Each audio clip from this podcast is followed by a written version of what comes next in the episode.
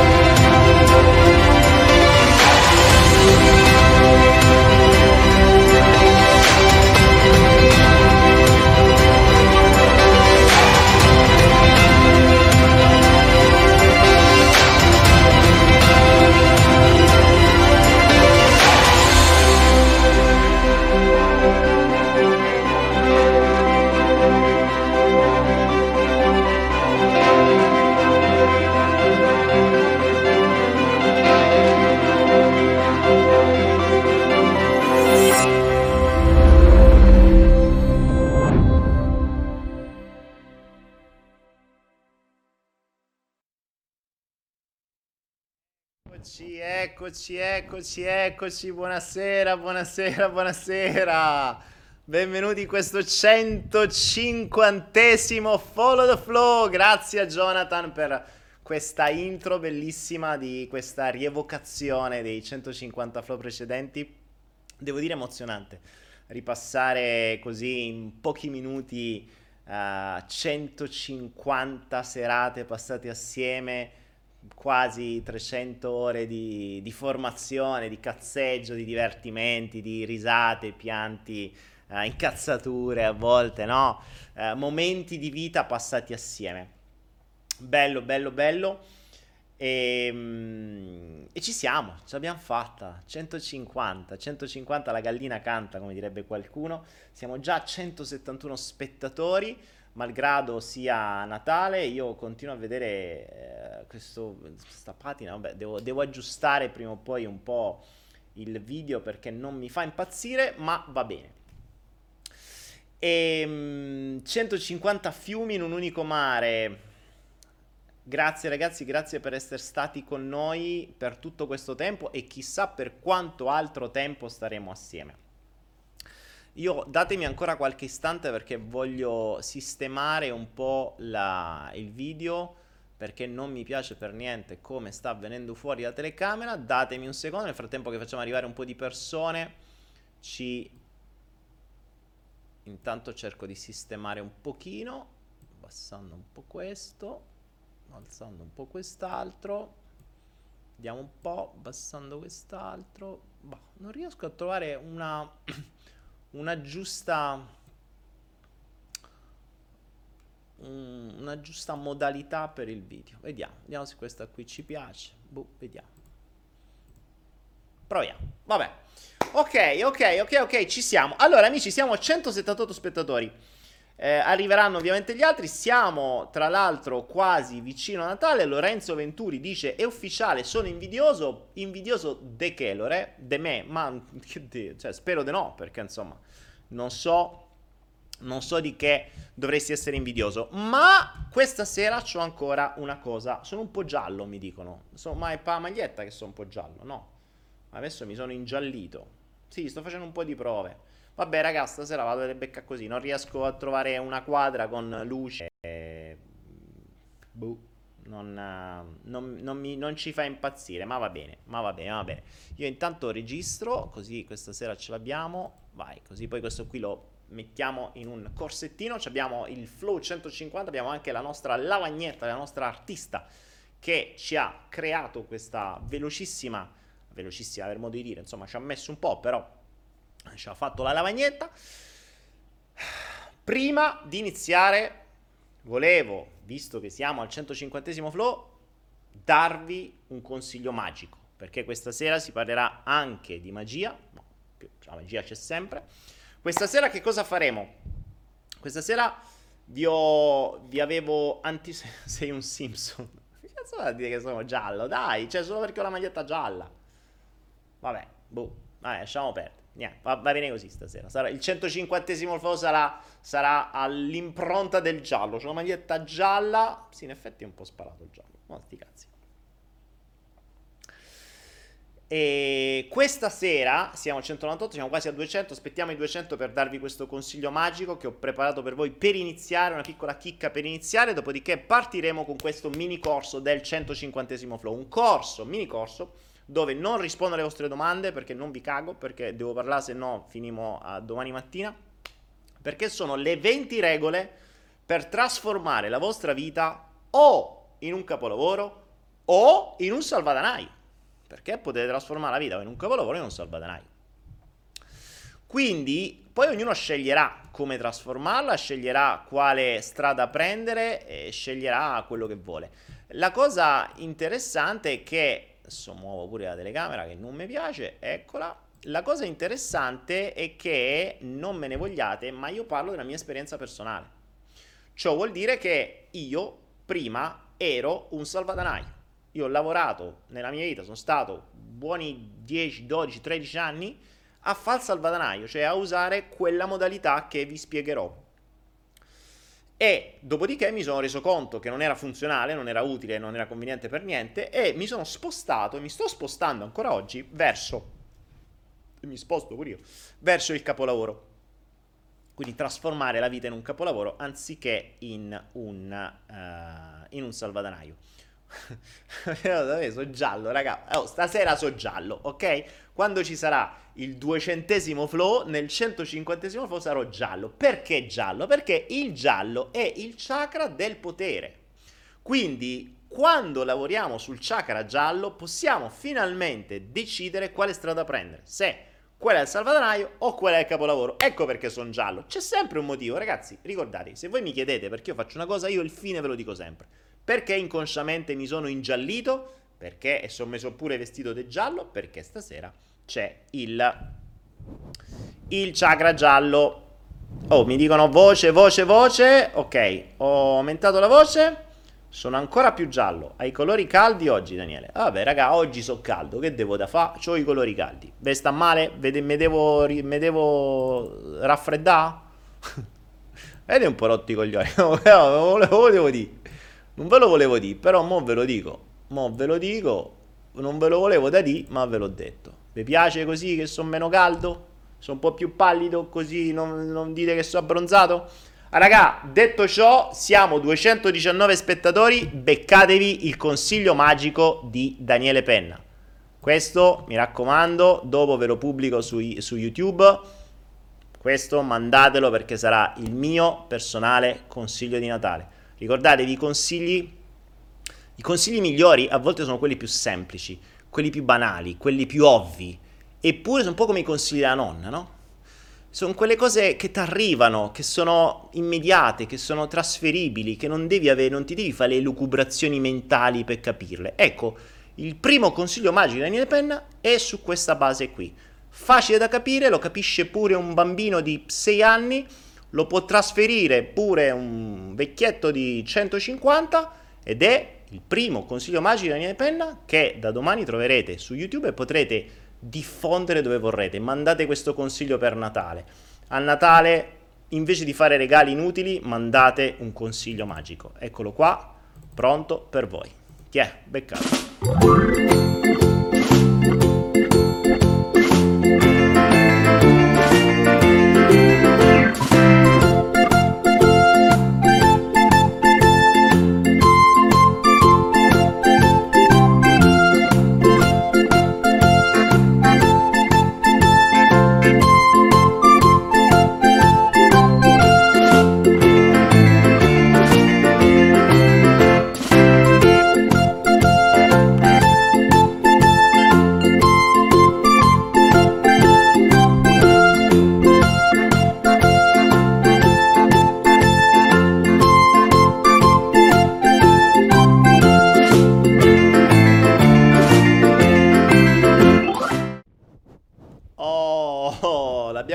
Sto consiglio? Questo è il consiglio che io do spassionatamente, proprio decore, con amore a tutti voi che mi seguite, che non mi seguite, che amate, che mi odiate, che mi invidiate, che vi sto sui coglioni o che, che, che, che mi vogliono bene, che mi vogliono male. Qualunque sia la vostra emozione verso me, verso il mondo, verso l'universo, verso gli altri, questo consiglio è stato creato per voi. E... e quindi adesso possiamo iniziare. Adesso sta andando online. Eccolo qui, ce l'abbiamo fatta, ce l'abbiamo fatta, ce l'abbiamo fatta. Bene, bene, bene. Consiglio facile, veloce, immediato, indolore, arriva veloce come una supposta e arriva lì profondamente a chi deve arrivare e a chi non deve arrivare. E sti cazzi. Detto ciò, eh, bello, vedo che avete gradito, domani ve lo pubblico e vi potete divertire. Sapete con quelle cose? Sapete che io se non faccio se, le cose se non mi divertono non le faccio, quindi ogni tanto quando mi vengono queste cagate le devo fare, però nelle cagate c'è qualcosa di importante, di interessante, perché se ci pensate così, no? Mm, se avete orecchie per, per sentire, sentite, ascoltate, se avete occhi, vedete, se avete un'anima, sentite, se non avete un cazzo, cioè, fottete. Cioè, mm.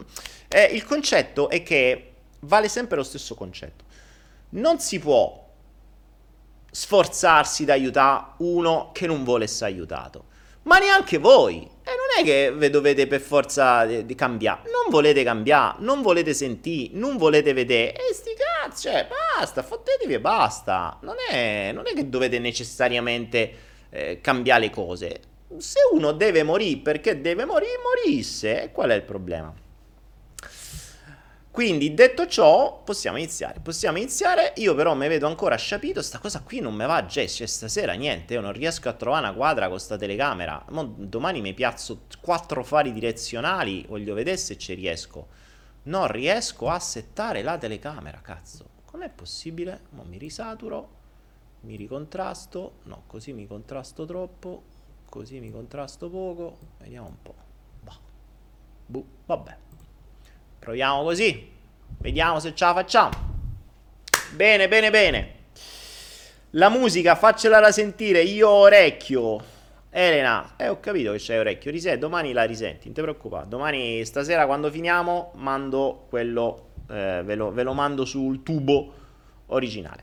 Bene, bene, bene. Iniziamo con i 20, le 20 regole per trasformare la vostra vita in un capolavoro o in un salvadanaio. Da adesso in poi io non vi leggerò più. Ok? Sia chiaro e stufat, così non è che mi cominciate a scrivere Daniele perché uno ci si ammala. No, sto parlando di altre cose, non mi chiedete queste cose, ok? Oh. Fate bianco e nero e buonanotte. Ah, Dio, poi vedrete quel giorno che mi farò viola. Vabbè.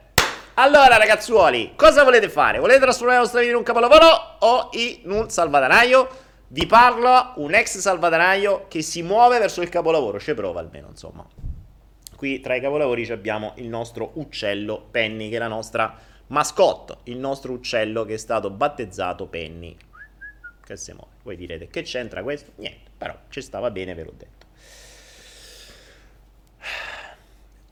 Le 20 regole per trasformare la vostra vita in un capolavoro in un salvadanaio. Vi darò quello che secondo me è cara- le caratteristiche di un salvadanaio, cioè di chi vive come se fosse un salvadanaio, o di chi vuole vivere tendendo verso il salvadanaio, e le 20 caratteristiche di chi vive come un capolavoro o vuole tendere verso un capolavoro. Premesso che io appunto ho vissuto per 10-15 anni orientato verso il salvadanaio, quindi lo so benissimo, cioè parlo di me, ok? Di quello che ero e di quello che tendo ad essere adesso. Tendo ad essere perché non è facilissimo andare verso il capolavoro e è, e, e, mentre è molto facile andare verso il salvadanaio, perché ricordiamo che il sistema ci orienta verso il salvadanaio. Su questo vi rimando alla storia delle due barche. Eh, raccontata, animata e, e, che dà un, secondo me un'ottima metafora di come quando si viene istradati da bambini è difficile poi cambiare strada perché l'imprinting è quello. Ma è anche vero che qualunque sia la strada che tu hai preso, se c'è davvero conoscenza, impegno, disciplina, e, ehm, soprattutto impegno e disciplina, costanza, presenza, allora le cose possono anche cambiare. Non è per niente facile, cioè una forma mentis, cambiare una forma mentis è molto difficile. Ci riescono i militari, ma i militari con un addestramento militare che è fatto appunto di premi e punizioni, ci riescono gli addestratori di cani sugli animali, ci riesce la scuola e la chiesa sui bambini, ma è difficile che noi, ci riesce il sistema sugli adulti, ma è molto difficile farlo da noi da soli perché appunto c'è bisogno di impegno, disciplina, presenza, costanza. Ma non è impossibile. Quindi intanto vediamo quali potrebbero essere le varie caratteristiche, poi scegliamo. Eh, ricordiamo che il mio obiettivo è darvi un granello in più, se riesco, di libero arbitrio. Già il sistema ve lo toglie completamente. Se riusciamo ad acquisirne un granello in più, allora magari riusciamo a poter fare una scelta cosciente nostra invece che indotta da qualche altra parte. Prima differenza, prima regola. Il capolavoro, scusa, allora il capolavoro sta di qua, il... Uh, no, abbiamo detto da che parte sta? Di qua, di qua. Dove lo mettiamo? No, mettiamo di qua il salvadanaio e di qua il capolavoro, ok? Quindi il salvadanaio è questo. Il salvadanaio pensa ad avere un bilancio positivo in denaro e in patrimonio a fine anno. Questo è l'obiettivo primario. Bilancio positivo a fine anno, un po' come le aziende. Quindi regola numero uno, il salvadanaio pensa ad avere di più a fine anno, di più in denaro, in guadagno e in patrimonio globale, quindi avere più beni, più case, eh, più, più soldi in banca, più tutto, ok? E questo è il salvadanaio. Il capolavoro mira ad avere un bilancio positivo in emozioni e in momenti felici, in momenti da ricordare.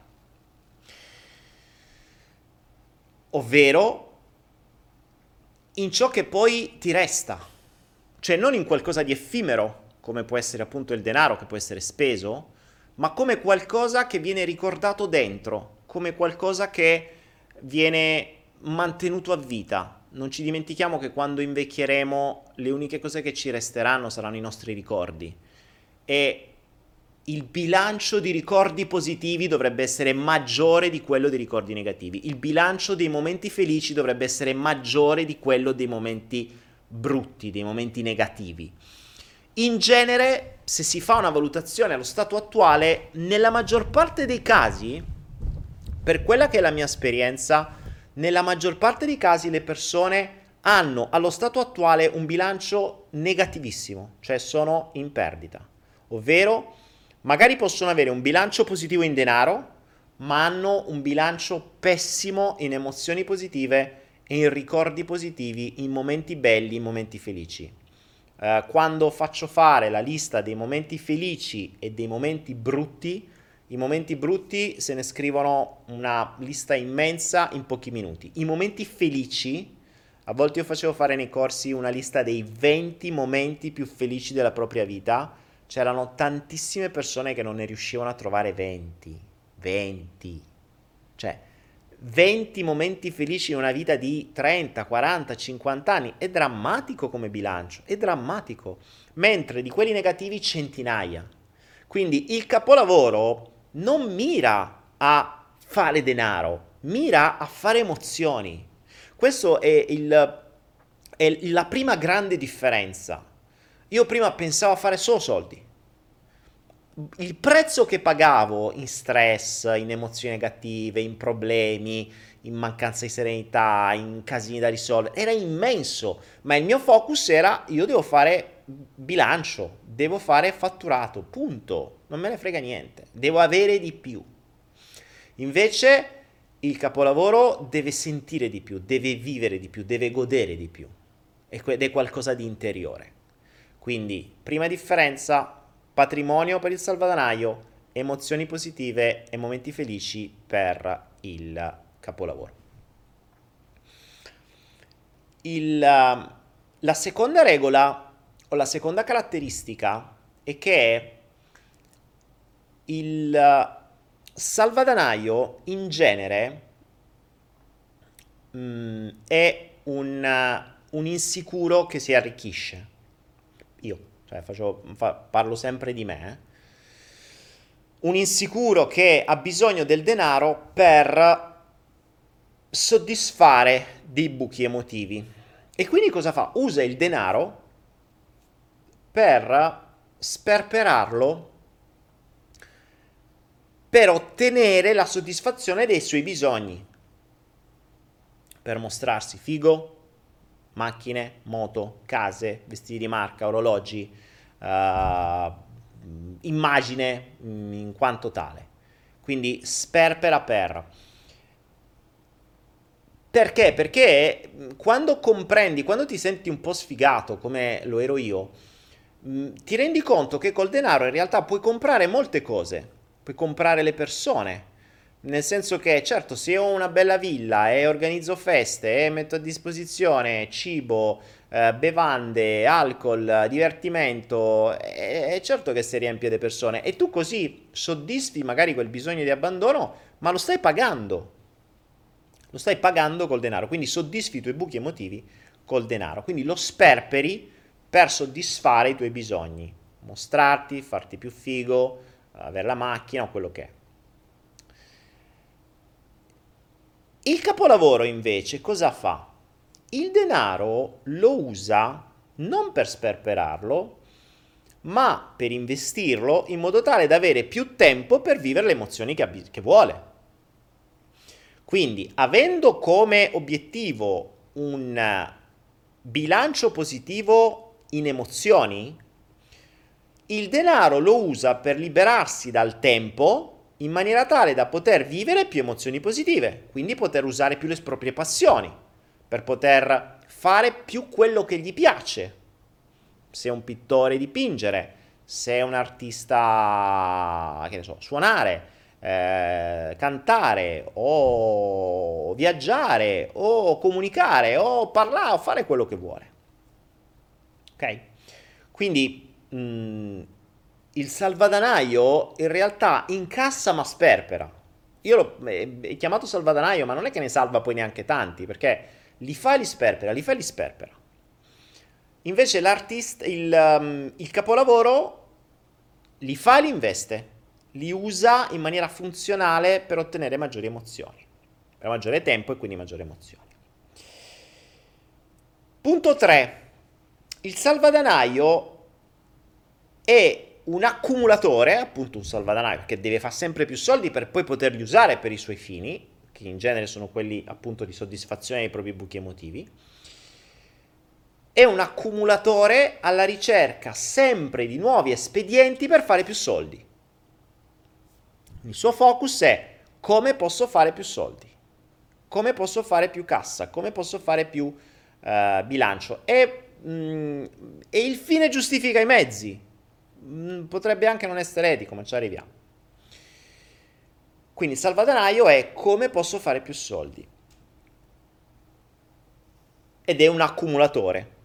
Mentre il capolavoro è di fondo un artista. Attenzione, definiamo però il mio concetto di artista. Artista non è solo chi sa dipingere, chi sa creare questo mandala a mano libera e dipingerlo a mano libera, uh, chi ti fa un quadro bellissimo, chi sa cantare, chi sa ballare, chi sa, scult- uh, chi sa scolpire. Questi sì, ok, sono artisti, ma non sono solo loro. Io mi reputo ad esempio un artista della comunicazione.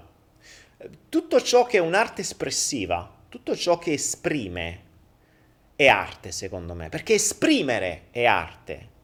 Riuscire a prendere quello che è dentro ed esprimerlo in qualche modo che arrivi ed emozioni le altre persone, secondo me è arte. Ecco, potrei dare questa definizione dell'arte. La capacità di esprimere ciò che si ha dentro, portarlo fuori e far sì che chi lo recepisca si possa emozionare, quindi lo possa prendere nella maniera più viva possibile. Quindi che la mia emozione possa essere portata fuori. Questo posso farlo in mille modi, posso farlo con un quadro, posso farlo con una canzone, posso farlo con una, con una musica, posso farlo con una scultura, ma posso farlo anche con uno speech, con una, con una chiacchierata come questa. Eh, un flow potrebbe essere una, un'arte espressiva, è un'arte espressiva perché cerco di esprimere quello che ho dentro e ve lo porto fuori e cerco di esprimerlo a voi, di emozionare voi quando è possibile, di trasferire le emozioni. A volte sono emozioni positive, a volte possono essere emozioni negative, attenzione. Però è comunque arte, se ve la trasferisco è arte. Ma anche un'altra arte è ad esempio la mamma che trasferisce le proprie emozioni ai figli. Attenzione, a volte non è proprio arte, a volte fa dei danni pazzeschi. Se riuscisse a trasferire in maniera mh, positiva, artistica, ai propri figli determinati imprinting, determinate logiche, determinati comportamenti, anche questa potrebbe essere vista come un'arte. Quindi una mamma può essere un capolavoro o può essere un salvadanaio.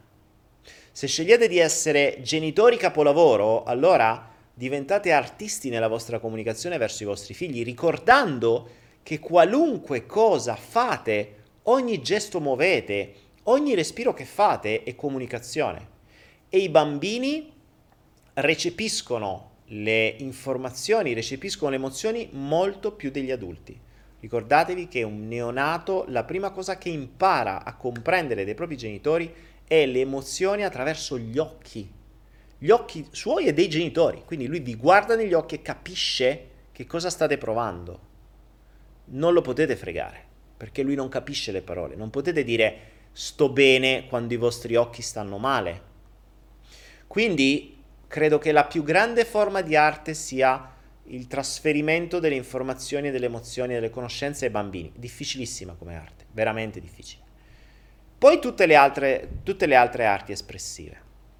Ecco, se appunto dicevamo il salvadanaio è un accumulatore e pensa ad accumulare, il capolavoro pensa ad esprimere, a trovare un modo per trasferire le proprie emozioni, quello che ha dentro, fuori.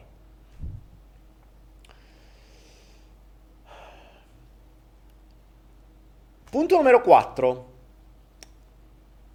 In genere il salvadanaio non accetta la propria immagine, proprio quella fisica. Non accettando la propria immagine fisica, deve cercare di migliorarla con degli espedienti spesso costosi. Quindi uh, trucchi, accessori, vestiti, borse, eh, spille, gioielli, orologi, um, maschere, appunto, mh, mm, trucchi e compagnia, chirurgia estetica, muscoli, palestre, cose varie. Quindi se non accetti la tua immagine,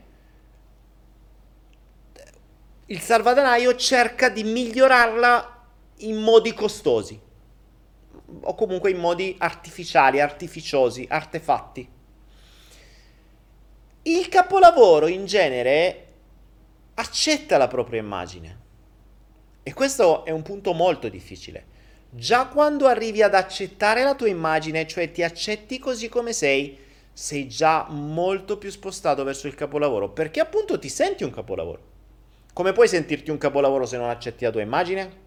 E tanto se hai un Rolex al polso, non ti accetti uguale. Cioè, ti senti uno brutto o un idiota o un incapace con un Rolex al polso.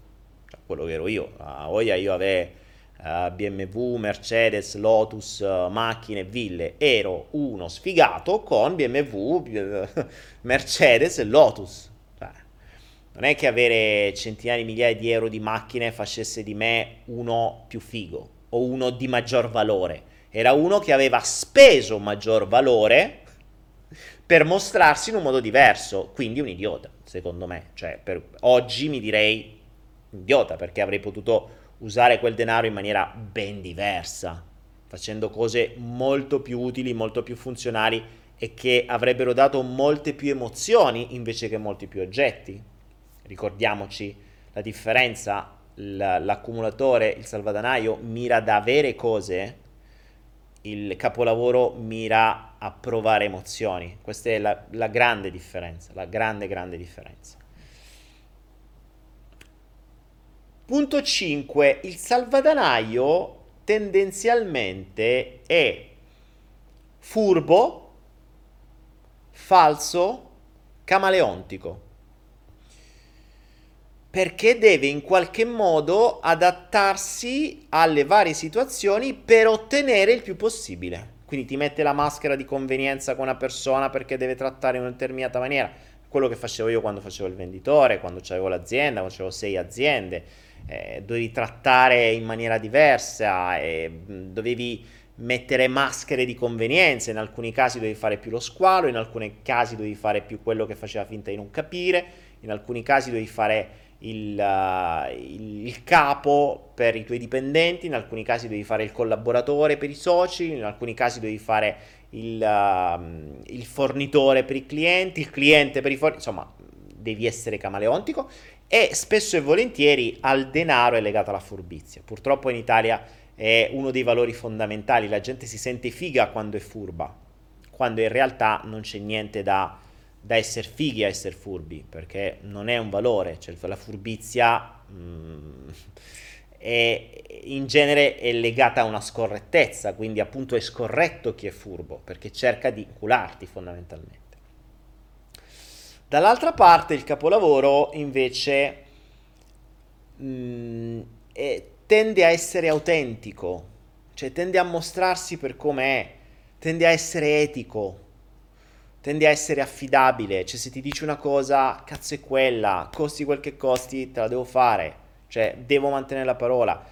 E è etico, eh,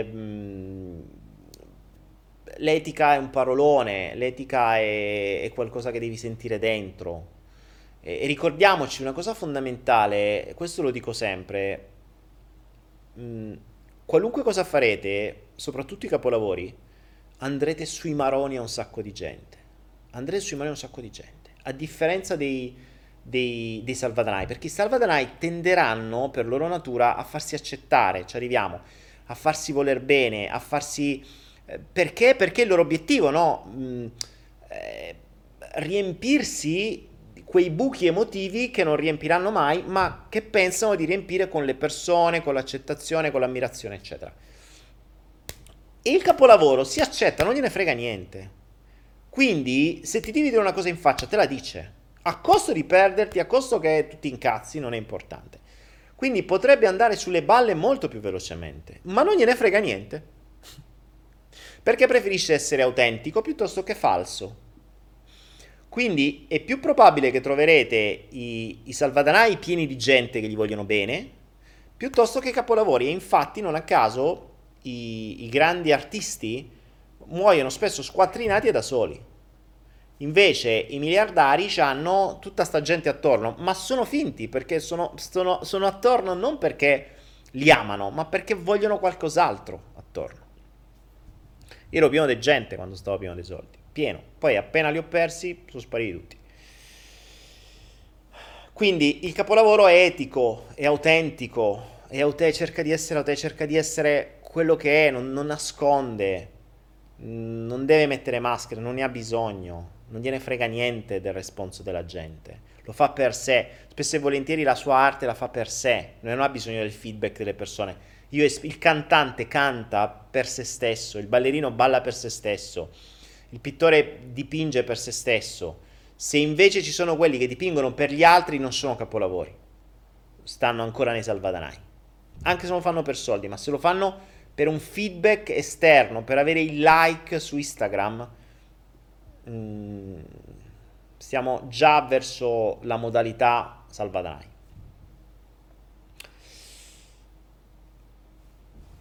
Punto numero 6. Il salvadanaio cerca il lusso e vuole sempre di più. Non gli basta mai. Quello che ero io. C'avevo una villa, ne volevo due. C'avevo una macchina, ne volevo due. C'avevo una moto, ne volevo due. C'avevo una donna, ne volevo due. Tutto di più, sempre di più. Non ti accontenti mai. Più posso mostrare, meglio è quindi auto, case, vestiti, persone, like, tutto, qualunque, basta che dè più. Quindi cerca il lusso e vuole sempre di più. Il, uh, il, capolavoro invece vede la bellezza nelle piccole cose e si emoziona con le piccole cose. Si emoziona nella natura, si emoziona in un'alba, si emoziona in un animale. Oggi, mm, se voi mi dite che emozione hai provato oggi, Oggi l'emozione che è più grande di oggi, pensate un po', è stata vedere un cucciolo di scoiattolo che ha attraversato velocemente in giardino eh, mentre ero lì. Mm, ma piccino, un cosettino così, sembra un piccolo topolino, in realtà un piccolo scoiattolino che tra l'altro gli scoiattoli per loro natura difficilmente vanno a terra, proprio perché sanno che quei gatti, cose varie, diventano molto più prede e invece è sceso un albero, attraversato velocemente tutto il giardino e si è rinascosto su un altro albero. e vederlo così camminare in giardino mi ha emozionato. Eh, sono quelle emozioni che non puoi comprare, non puoi comprare col denaro. Col denaro puoi comprare le droghe, puoi comprare le macchine, puoi comprare le persone, ma non puoi comprare uno scoiattolo che ti accompagna o che ti attraversa o le fusa di un gatto o una farfalla che ti, uh, ti si schiude davanti, che ne so, in qualche modo. Quindi il, il capolavoro vede la bellezza nei capolavori, nei capolavori nell'arte, nel, nel, nella bellezza della natura, nelle piccole cose. Eh, ecco, dicevo l'altra volta, no? un, un, artista è chi passeggiando osserva per terra, vede un pezzo di corteccia e ci vede già qualcosa di diverso. Non è un semplice pezzo di corteccia, ma diventa una piccola opera d'arte con due, con due, con due tratti. Ecco, un salvadanaio non guarda, se guarda per terra, guarda per cercare soldi, guarda per vedere se qualcuno si è perso un portafoglio. O nella maggior parte dei casi manco guarda perché la testa è occupata a come posso fare più soldi, po- chi posso inculare oggi, come posso ottenere di più oggi, come posso avere più apprezzamenti, ammirazione, eccetera. Quindi questo è, è, è l'altro, l'altro, punto. Quindi il sesto punto, il salvadanaio cerca il lusso e vuole avere sempre di più. Il capolavoro vede la bellezza nelle piccole cose e si emoziona con le piccole cose. Punto 7. Questo è interessante perché il salvadanaio, secondo me, che era quello che facevo io, vive in funzione degli altri. Cioè la sua mente è in funzione degli altri. Come posso essere più figo oggi? Come posso ottenere più ammirazione? Come posso ottenere più accettazione? Come posso mostrarmi di più? Come posso fare per riempire i buchi emotivi soddisfacendomi dei bisogni, fondamentalmente? Quindi il, il um, come posso guadagnare di più, come posso vendere di più, come posso fare più fatturato, eh, come posso farmi accettare di più, come posso farmi amare di più. E questo è, è il salvadanaio. Il capolavoro fondamentalmente se ne frega del giudizio degli altri, si sbatte altamente. Quindi non vive più in funzione degli altri, vive in funzione delle proprie emozioni, dà conto a se stesso. Dà conto a, ehm, alla propria anima. E se sceglie decide di vivere con qualche persona è una scelta razionale, è una scelta emotiva, è una scelta piacevole, non è un io vivo in funzione degli altri perché devo mostrare agli amici di essere di più, devo mostrare su Instagram che sono figo, devo mostrare su Instagram che sono in un posto fighissimo, devo stare, che ne so, devo far vedere che ho comprato l'orologio nuovo, che cazzo ne so, ok? Quindi, mentre il salvadanaio vive in funzione degli altri o ragiona spesso in funzione degli altri, il, il capolavoro funzio- ragiona in funzione di se stesso e come posso emozionarmi oggi, come posso emozionare gli altri oggi, che questa è l'altra, è l'altra parte anche poi lo vediamo. Um, punto 8. Il salvadanaio è a una ricerca costante dell'inutile, dell'effimero, uh, dell'immagine, del futile. Fondamentalmente vive nello spreco. Cioè il salvadanaio spreca. Spreca perché, essendo di fondo insicuro, deve riempirsi questi buchi motivi con qualcosa che può comprare. Io ho buttato milioni di euro in cose letteralmente inutili, inutili, inutili. In, uh, in, cibo nei ristoranti a dritta e manca perché dovevo essere figo e mangiare sempre nei posti più fighi eh, in, uh, vabbè, in, beni, in macchine, in, in, oggetti, di tutto di più, di tutto di più. Avere il telefonino all'ultimo modello, quando uscivano i telefonini, avere sempre tutto l'ultimo modello, avere il nuovo Mercedes, la nuova Lotus, cioè tutto. Appassionato di Lotus, poi io figurati. Sulle macchine ci ho speso veramente tanto. Quindi il salvadanaio vive nello spreco. Mm, quando poi mi sono reso conto che era mm, una cazzata pazzesca, perché oggettivamente se il, se il mondo occidentale vive in un concetto di abbondanza è perché tre quarti del mondo vive in una povertà assoluta.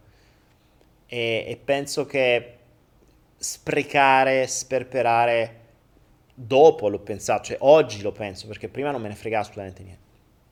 Credo sia una mancanza di rispetto a tre quarti del mondo, veramente una mancanza di rispetto. Però, ecco appunto, non, il rispetto non è dei salvadanai, il rispetto è dei, è dei, dei capolavori. Qui dicevamo, se il salvadanaio ricerca costante dell'inutile, del futile, dell'immagine, del, insomma, spreca, il capolavoro cerca di vivere con l'essenziale, non li sopporta gli sprechi, non, non li sopporta proprio. Eh, attenzione, mh, ricordate, sono le... sono sempre le... Mm, le mm, ehm, i comportamenti che vi fanno capire di una persona, di voi stessi in alcuni casi, cioè per voi prima di tutto, su quale strada state. Perché una cosa è dire, vabbè, io sì sì, io non sopporto gli sprechi, però poi magari vado al ristorante e mezza bistecca la lascio. Se non avessi sopportato gli sprechi, non la prendevi neanche se non avevi fame. Perché mezzo animale è morto e verrà buttato. Uh, se odi gli sprechi e dici di odiare gli sprechi, non ti accendi un boiler uh, d'acqua calda per farti un tè da 20 grammi. Usi un pentolino sulla, su, sulla, sul, sul gas che ci metti un attimo, usi un bollitore. Non usi chili e chili di gas per bollire 80 litri d'acqua e la fai uscire perché si deve riscaldare e poi magari mi dici odio gli sprechi. Insomma, pensaci perché hai usato combustibili fossili e hai usato acqua per magari un bicchiere di tè. Ehm, odio gli sprechi eh, e poi magari hai 60 paia di scarpe. Hai una macchina che inquina a morte. Quando mm, mi sono reso conto, quando ho cambiato questa mentalità, eh, ho venduto il mio BMW e, e a suo tempo avevo, avevo, un BMW, una C1, una Lotus e la C1 era per andare in giro, che era quella poi tra l'altro con cui andavo in giro più spesso perché era più comoda, perché andare in giro per Roma o per Milano con BMW 530 non era per niente comodo, però era figo, ma non era perché non parcheggiavi da nessuna parte, spendevi un botto di benzina e non parcheggiavi da nessuna parte, invece con una C1, con una Smart, ah, anche la Smart è vero, più di una smart head.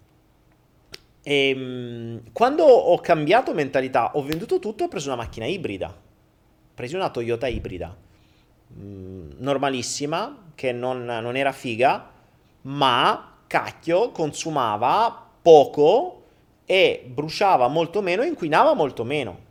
Quindi anche mi sentivo molto meglio perché non stavo sprecando e non stavo inquinando. Certo, cambia poco rispetto a quello che fa tutto il resto del mondo, ma tra l'altro adesso ho visto che eh, a quanto pare con i nuovi bonus, malus, con eh, le, nu- le nuove tariffe, nuove tasse, le macchine più costose hanno un bonus maggiore, quindi praticamente se prendete una Panda pagate di più di questa tassa che se prendete un BMW, quindi vi stanno consigliando a prendere macchine grandi. Qual è il fine? Buh, indovinate un po'. Quindi il, il, capolavoro vive con l'essenziale e non sopporta gli sprechi, non li sopporta davvero, cioè non li sopporta non a chiacchiere, non li sopporta davvero, quindi fa attenzione agli sprechi, sia di cibo, sia di oggetti, sia di acquisti. Se considerate, eh, guardate il vostro guardaroba e vi rendete conto se siete più un salvadanaio o un capolavoro. Il capolavoro ha l'essenziale, cioè non ha bisogno di 150 paia di scarpe, uno per ogni sera ti serve un pa- uno, due, tre, quelli che ti servono per le varie alternative, poi basta, si rompe una e prendi un'altra. No. Punto numero 9. Il salvadanaio intossica il corpo con droghe varie. Lasciamo perdere. Io dai 22 ai 30 anni, 35 anni Dio ce ne scampi e liberi. Dio ce ne scampi e liberi. Uh, zuccheri come se piovesse, per me Coca-Cola era ovunque sempre, bevande gassate a go-go, cereali a non finire, pasta, pane, pizza sempre, dolci ovunque, uh, droghe anche purtroppo perché le droghe sono un ottimo modo per stare con gli amici alcol a non finire, fumo fortunatamente mai, ma il fumo è una delle, anzi, è una delle cose uh, più spesso utilizzate da, da, tantissima gente. Quindi il salvadanaio eh, pensa di essere immortale, il salvadanaio pensa di essere immortale perché il corpo si adatta a tutto non vuol dire che stai bene.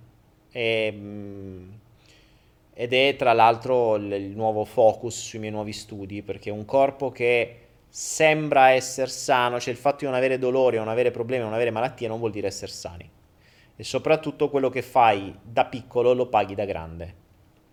E a mano a mano che vai avanti con l'età ed entri in mondi come gli ospedali, le malattie, eccetera, ti rendi conto di quanto vengano pagati gli errori da piccoli. C'è gente che fuma e non si rende conto che magari a 20 anni ti va bene, a 30 stai ancora bene, a 40 stai ancora bene, a 50 poi diventi tumore ai polmoni. E tu dici, eh, cacchio proprio a me, eh, guarda un po' che hai fatto nella vita, insomma.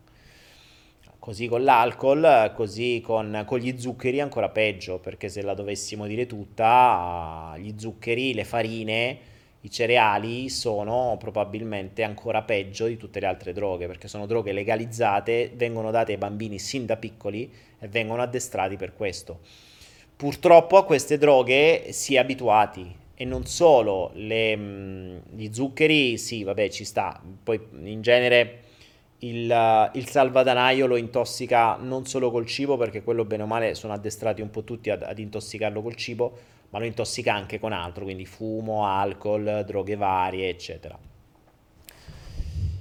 Invece il capolavoro inizia a comprendere meglio queste cose, quindi si informa, conosce e decide di trasformare il, la, il proprio modus vivendi, proprio, la propria modalità di vita in un modo sano, rispettando il proprio corpo. Quindi comincia a comprendere meglio quali sono le cose che realmente nutrono il corpo e le altre che invece soddisfano solo piaceri mentali.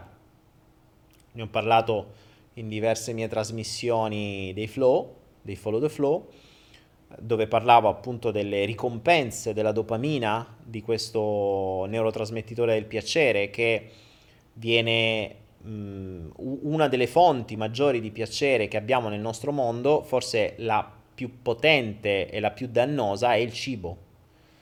Tanto più, e tra l'altro io lo scopro, me ne sto rendendo conto sempre di più mh, quando sei sereno e improvvisamente ti arriva una fonte di stress. Se ti arriva una fonte di stress, immediatamente, immediatamente la mente richiede cibo.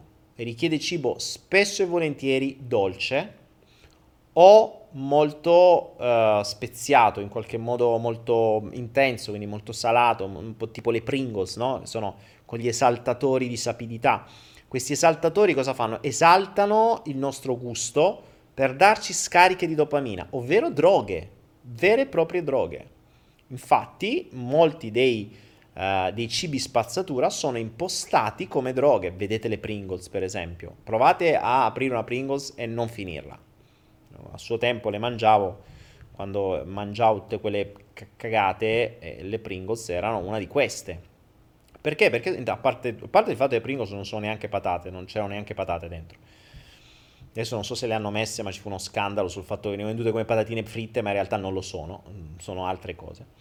Poi adesso sono Pringles e basta. E, e sono fatte in maniera tale per esaltare i gusti della dopamina. Uh, ricordo sempre una, una, un, un aneddoto di una persona che aveva il figlio che lavorava, se non ricordo male, alla Barilla e si parlava quando si stava al mare, ah sai mio figlio lavora in Barilla, di qua di là, e la mia domanda spontanea fu, ah che figo, fa il cuoco? Perché lui lavorava sul, sullo sviluppo delle nuove merendine. E quindi, cioè, sa, sì, sta, lui lavora, sul, perché crea queste nuove merendine per eh, poi ce le fa provare, ce le porta a casa, ci raccontava, insomma, suo figlio portava a casa le merendine per poi farle provare ai genitori, anche così, ah, che ne pensate, anche voi, eccetera. E qui la domanda mi viene spontanea, cos'è un cuoco, è un pasticcere, no? E invece no, il padre mi dice, no, no, lui è un chimico. Quindi le merendine vengono fatte dai chimici. Questo ci fa capire che l'obiettivo della merendina non è creare qualcosa di sano, ma è di creare qualcosa di Mm, di, di, uh, che crei dipendenza. E per creare dipendenza servono i chimici che creano droghe. Perché il cuoco, il, il pasticcere crea un dolce, il chimico crea una droga. E quindi tutti gli esaltatori di gusto, di sapidità, di dolce, eccetera, per appunto generare quanta più dopamina possibile a questo ormone che va in circolo e dà questa ricompensa di piacere. Ecco perché noterete, e se ci fate attenzione noterete subito, appena avete una fonte di stress, voi andate subito a ricercare cibo. E se vivete in una, in una vita stressante, voi ricercherete cibo costantemente, costantemente. Questa è una, è una delle, mm, delle, delle, cose peggiori che eh, la, il nostro mondo ha fatto ed è una delle, delle peggiori delle peggiori droghe. Quindi il salvadanaio intossica il corpo con droghe varie, zuccheri per primo, bevande gassate, eccetera. Invece il capolavoro eh, appunto cerca di vivere con di nutrire il proprio corpo in maniera sana per quanto possibile informandosi non dalle fonti tradizionali, informandosi e evitando le cose appunto che possono fare male. Sull'alimentazione io ho già dato il mio punto di vista, non mi state a ripetere, però non vi sto qui a ripetere, io sono assolutamente, vi dico, se volete migliorare la vostra vita, eliminate due cose dalla vostra vita, due soltanto. Cereali, in assoluto, quindi pane, pasta, brioche, dolci, qualunque roba, quindi tutto ciò che è farine lavorate, fond- allora, principalmente farine lavorate. Ecco, vi voglio anche, vi voglio bene. Farine lavorate e formaggi. Tutto ciò che è derivato dal latte e suoi derivati. Punto. Quindi togliete queste due e il vostro corpo vi ringrazierà a vita e guadagnerete anni e anni e anni di vita. Il vostro rischio di tumori e di malattie si abbasserà drasticamente. Poi più avanti vi darò anche qualche dritta in più sugli studi che sto facendo per qualche integrazione in più. Andiamo avanti. Punto numero 10. il salvadanaio vede il prossimo come un mezzo per raggiungere i suoi obiettivi, come un mezzo per fare più soldi, come un modo per sfruttarlo per ottenere o più denaro, o più accettazione, o più amore, o più attenzioni, o più ammirazione, quello che è. Cioè il prossimo è vediamo questo qui come mi può tornare utile. Il capolavoro tende a essere sempre al servizio del prossimo, è sempre disponibile. Se può dare una mano la dà.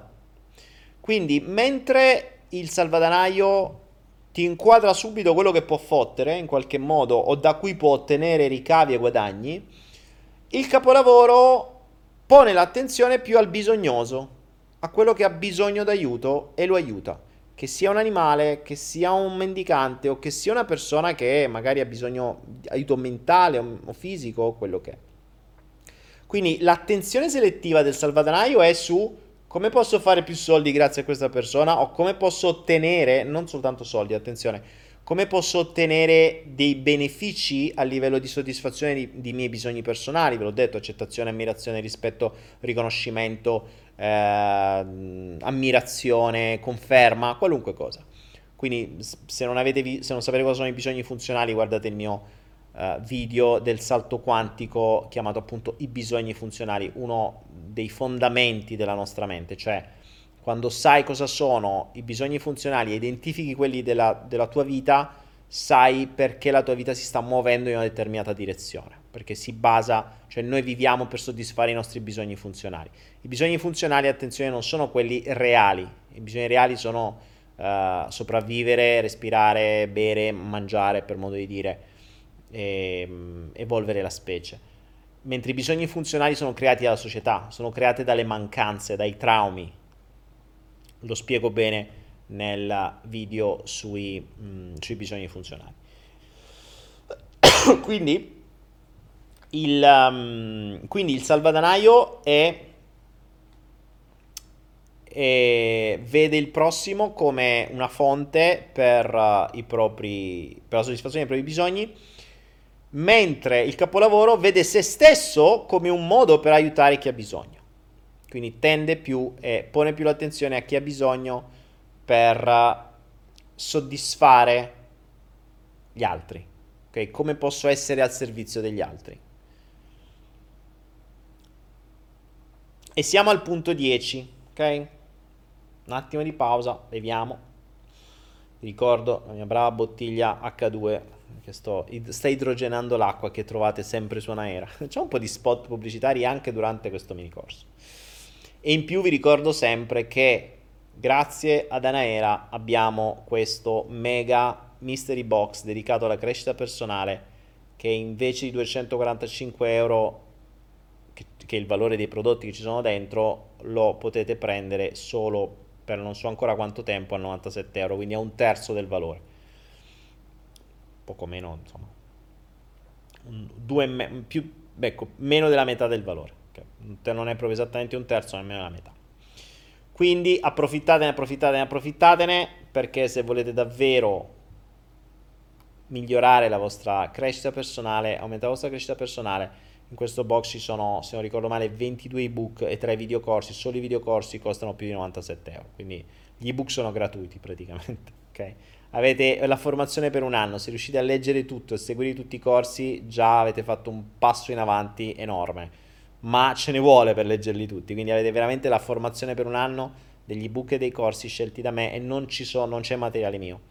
È tutto materiale di altri formatori proprio perché appunto non mi interessa il, la vostra ammirazione, non me frega niente che comprate i miei corsi, eh, l'importante è che voi cresciate, quindi è giusto sentire altre campane, farvi la vostra idea, farvi il, il, vostro, il vostro percorso. Io racconto la mia storia, altri raccontano la loro storia e poi ognuno sceglie in base a quello che è più giusto e meglio per lui, che risuona meglio per lui. Quindi questo era il punto 10, abbiamo detto il prossimo viene visto come un mezzo per raggiungere i propri obiettivi per il salvadanaio, invece il prossimo viene visto come una persona da aiutare se ha bisogno eh, per il capolavoro.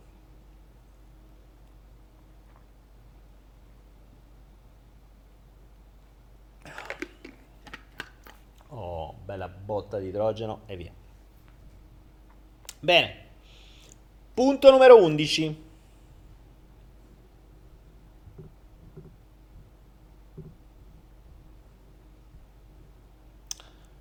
Punto numero 11.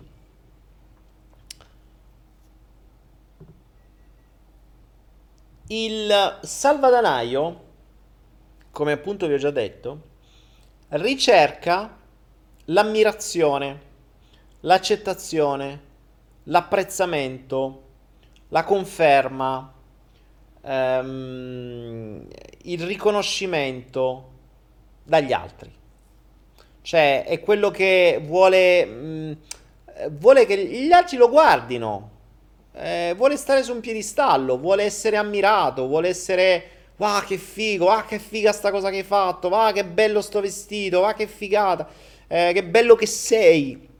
Pure per le donne, no? L'ammirazione eh, che adesso vediamo spopolare su, su Instagram e sugli altri social eh, che postano delle foto o dei, del, delle robe per farsi ammirare, per farsi vedere, per farsi invidiare. Ecco, vivono anche dell'invidia degli altri, si nutrono dell'invidia degli altri, dell'ammirazione, dell'accettazione, eh, di sentirsi più fighi, di competizione, no? di, di, di, essere migliori, di sentirsi migliori, di sentirsi migliori. Devi sentirti, non è? Spesso non si è migliori, ci si sente migliori. Quindi ricercano ammirazione, riconoscimento, tutte queste robe qua per riempire i propri buchi emotivi. Invece il capolavoro ama emozionare gli altri, ama vederli ridere, vederli piangere, vederli emozionare, vederli, uh, vederli riflettere, vederli mh, mm, sorgere un dubbio. E, ehm, quello che faccio io con i flow. Ecco, ricordo, io prima ero di là, ero il salvadanaio, no? Quindi per me prima era la macchina figa per wow, che macchina figa, bello, oh, che, che fortuna che hai avuto. Oh, ah, che bella vita che c'hai, oh, che bella casa che c'hai. E tutti attorno che ti ammirano e che vorrebbero essere come te. Boh. E prima mi sollazzavo di questi benefici effimeri. Poi mi sentivo sempre uno sfigato dentro, ma non lo dicevo in giro, mi, me la raccontavo che stavo bene con questo. Oggi invece la mia soddisfazione è riuscire a trasferire un'emozione, a trasferire una risata, a mettere un dubbio.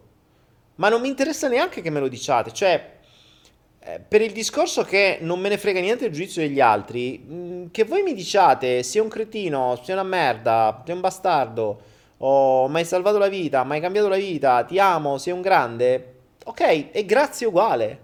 Cioè, e il mio obiettivo è trasferire un'emozione che se vi ho trasferito anche rabbia perché vi sto sui coglioni, va bene uguale, vi ho trasferito un'emozione.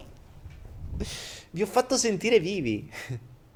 Vi, fa... vi ricordate il flow 147? No, non mi ricordo qual era. No, era il più grande segreto, un flow che ho chiamato il più grande segreto, dove ho fatto comprendere questo schema devastante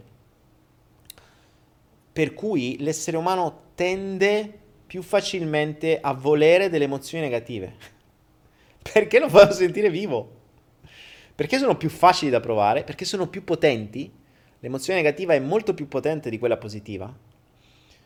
E quindi droga molto di più. Ricordiamoci, è, è stato studiato che un'emozione negativa è 5 volte più potente a livello emozionale, a livello biochimico, a livello di, uh, di potenziale interno, è 5 volte più potente di una positiva.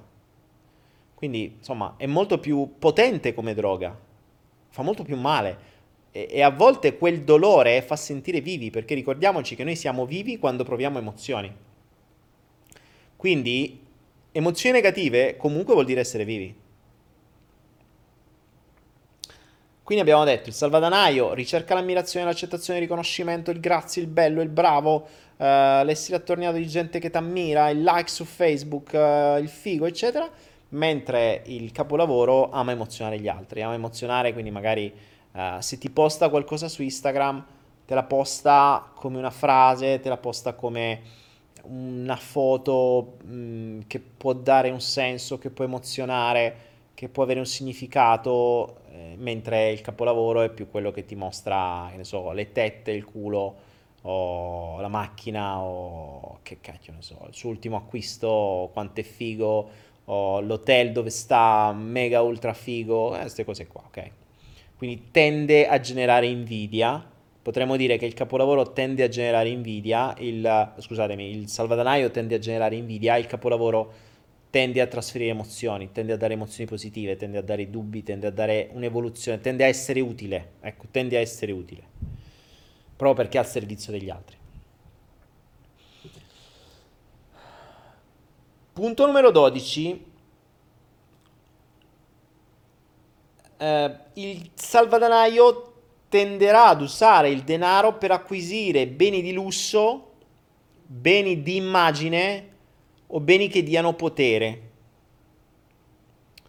Quindi il denaro lo usa per questo, o per sperperarlo in minchiate, oppure in appunto beni di lusso, perché il lusso magari lo fa sentire più figo e comunque lo fa ammirare di più, lo fa entrare in ambienti più alti e quindi magari si sente più figo quando entri in ambienti più alti, quello che facevo anch'io.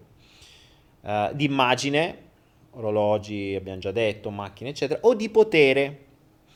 Quindi mh, mm, magari, non so, eh, può acquisire status, ad esempio. Magari si compra la laurea, che ne so. Oppure si compra attraverso donazioni e cose varie l'accesso in posti che possono dare poi vantaggi supplementari in logge, in club speciali. Eh, sono quelli che trovate che spilline, no? Il rotor, queste cose qua, queste spilline che ti fanno sentire più, più, potente perché io ci sto dentro, tu non ci potrai mai entrare, no? Io ero un cavaliere di Malta, tanto per dirvene una, cioè ero entrato nei Cavalieri di cioè ero stato selezionato, quindi erano loro che ti sceglievano che devi essere accettato, tutta una serie di cose. Per stare nei Cavalieri di Malta, Cavalieri di Malta è una cosa fighissima, una delle più belle emozioni della mia vita, tra l'altro perché l'investitura in cattedrale a Roma con tutta la, la vestizione, quindi con tutti i ghingheri, con il mantello, le, eh, le la, questo, sono tutti dei dettagli molto sfarzosi.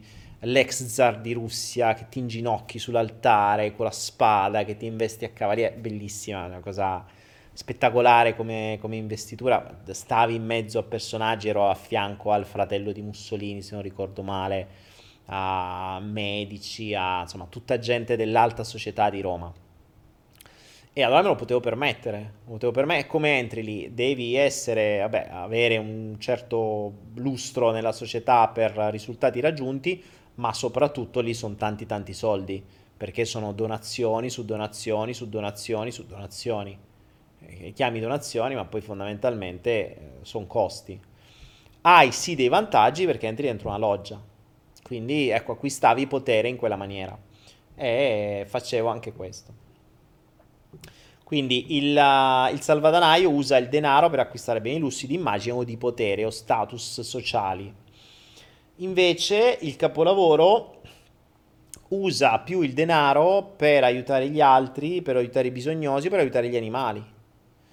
Eh, donazioni, aiuti a distanza, sostegno, creazione di progetti umanitari e, ehm, quindi usa il denaro in, in, maniera un po' più, come dire, mm, etica, no, in maniera più utile, in maniera più rispettosa del mondo. Eh, visto che abbiamo tolto così tanto a un terzo della popolazione mondiale e a madre terra, se ogni tanto qualcuno ridesse qualcosa indietro non sarebbe male? Mm, vabbè, da riflettere. I capolavori lo fanno. Sono pochi i capolavori, però. 13. Il salvadanaio cerca sempre nuovi stimoli costosi e cerca di stare sempre al centro dell'attenzione e soprattutto si annoia presto.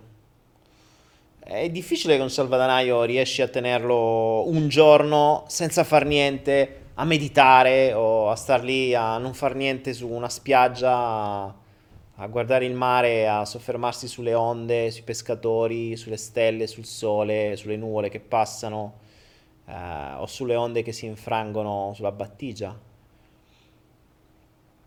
È impossibile, perché si stufa, perché deve fare, deve fare, deve fare, deve, deve, deve tempo perso, deve essere in ritardo, deve creare, deve vendere, deve, deve guadagnare. Eh, difficilmente sta da solo, ya fa deve invece deve, i suoi stimoli devono essere costosi, devono, che ne so, la mega spa, il mega hotel, il mega ristorante, sempre con qualcuno da cui puoi ottenere bisogni, da cui poter poi ottenere soddisfazione di bisogni. Eh, ricordo i miei casi, sono sempre qualche donna o con gli amici o invitavi a cena o ero in clienti, insomma c'è sempre qualcuno da, a cui a far vedere, no? Devi andare nel miglior ristorante, nella, nel miglior hotel, se stavi con una donna era l'hotel più costoso della città perché devi far vedere che eri figo, queste cose qua, il ristorante più figo se eri con un cliente idem, insomma.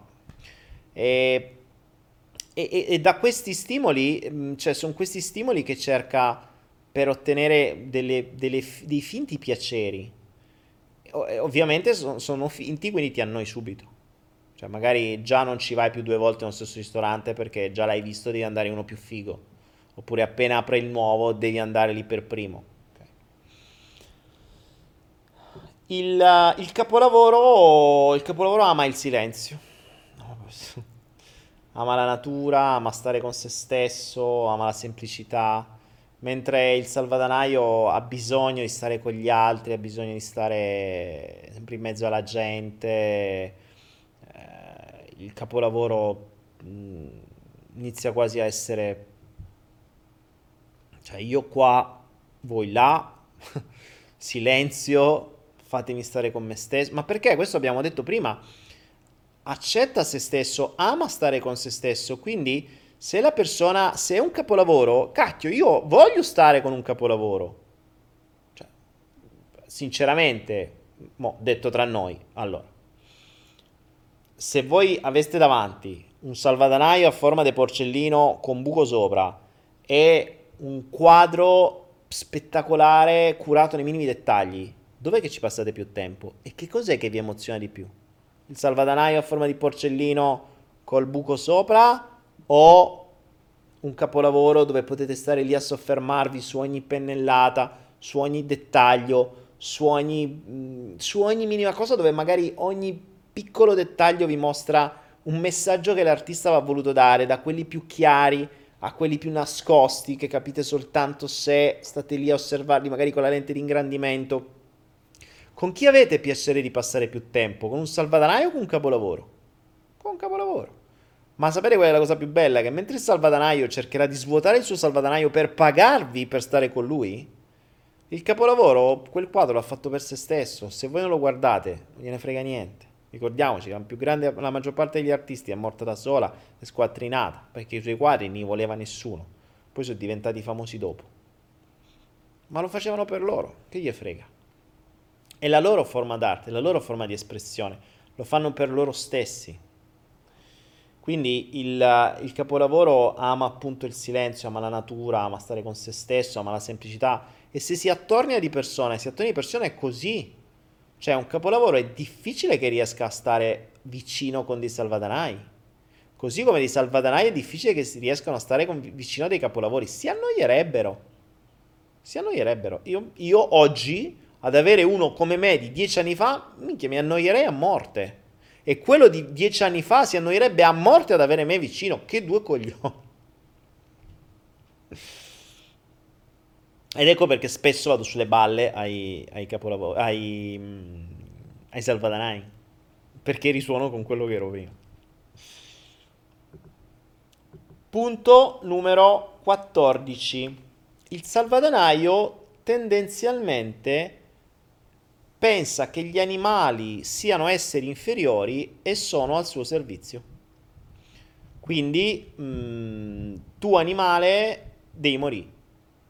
Cioè, mh, mm, ti utilizzo per, per, faccio che ne so, una, per, ammazzo un maialino per, per, per fare la bracciata con gli amici. Eh, quindi vengono usati per il proprio servizio uh, per, per, i propri scopi o, per il, il, o non viene intaccato il proprio benessere, cioè se su quelli che non so, essendo esseri inferiori non li rispettano, quindi se mm, qualcosa infesta o entra a casa mm, non ci pensa due volte a sterminarla. Attenzione, allora qui io faccio una differenza, attenzione non dico che il capolavoro, eh, se c'ha il, la casa infestata dei formiche o dei scarafaggi, li pia uno a uno e li porta fuori. Vige sempre la regola della natura. Allora, il capolavoro ama gli animali e li rispetta. Cosa vuol dire? Che se ama gli animali e li rispetta, qui adesso i, i vegani, tutti quelli là, gli animalisti mi, mi massacreranno, ma come al solito non me ne frega una mazza mm, amare la natura è vivere quanto più possibile nelle regole della natura, vuol dire che nella regola della natura, se tu invadi il territorio di un altro animale, quell'animale ti fa fuori. Ma non ti farà mai fuori per sfizio. Ok? Questa è una regola di base. Cioè, un leone o un cane o un gatto non va a cacciare se non ha fame, né tantomeno va a sforare in un altro territorio così, per gioco. perché sa che verrebbe attaccato. Né tantomeno mm, ammazza se non è necessario. L'essere umano invece sì, l'essere umano è l'unico che lo fa.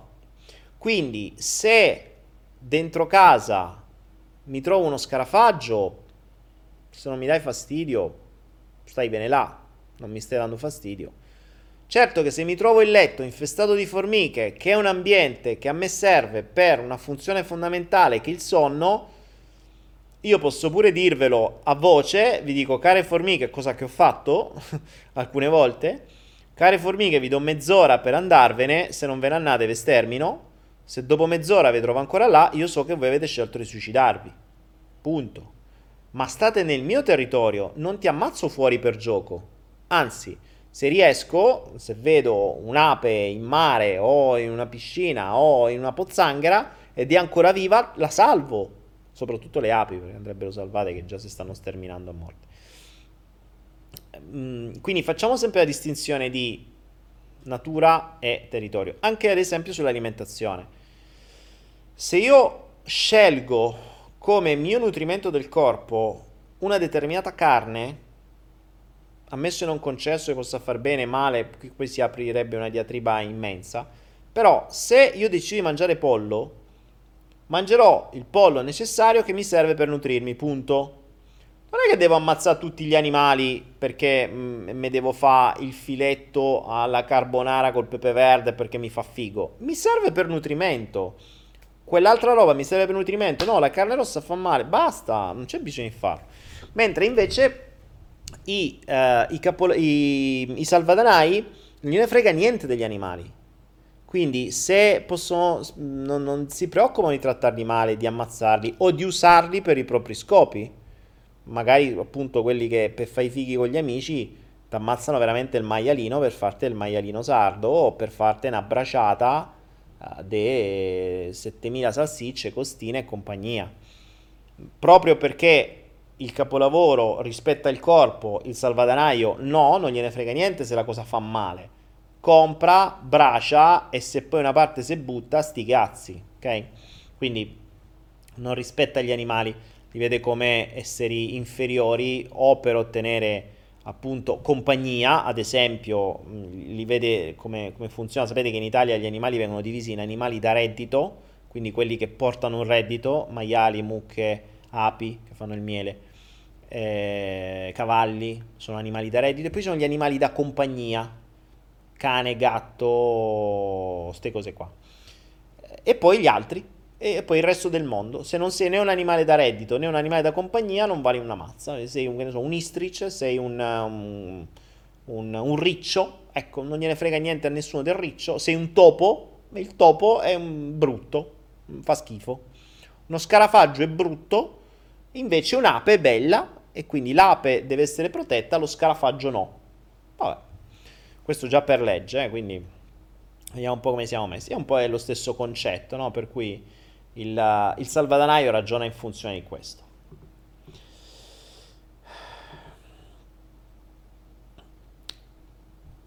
Punto numero 15.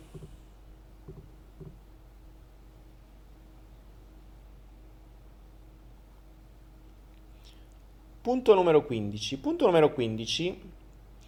Il salvadanaio si sente superiore alla massa. Piedistallo. Spocchioso. Potremmo dire in parole tecniche, diciamo che il salvadanaio si sente stocca. Eh, ok? Si sente proprio, è il termine tecnico, si sente stoca. Stoca. Mo YouTube non mi venire a dire che stoca è una parola brutta. Ok? il salvadanaio tendenzialmente si sente stoca.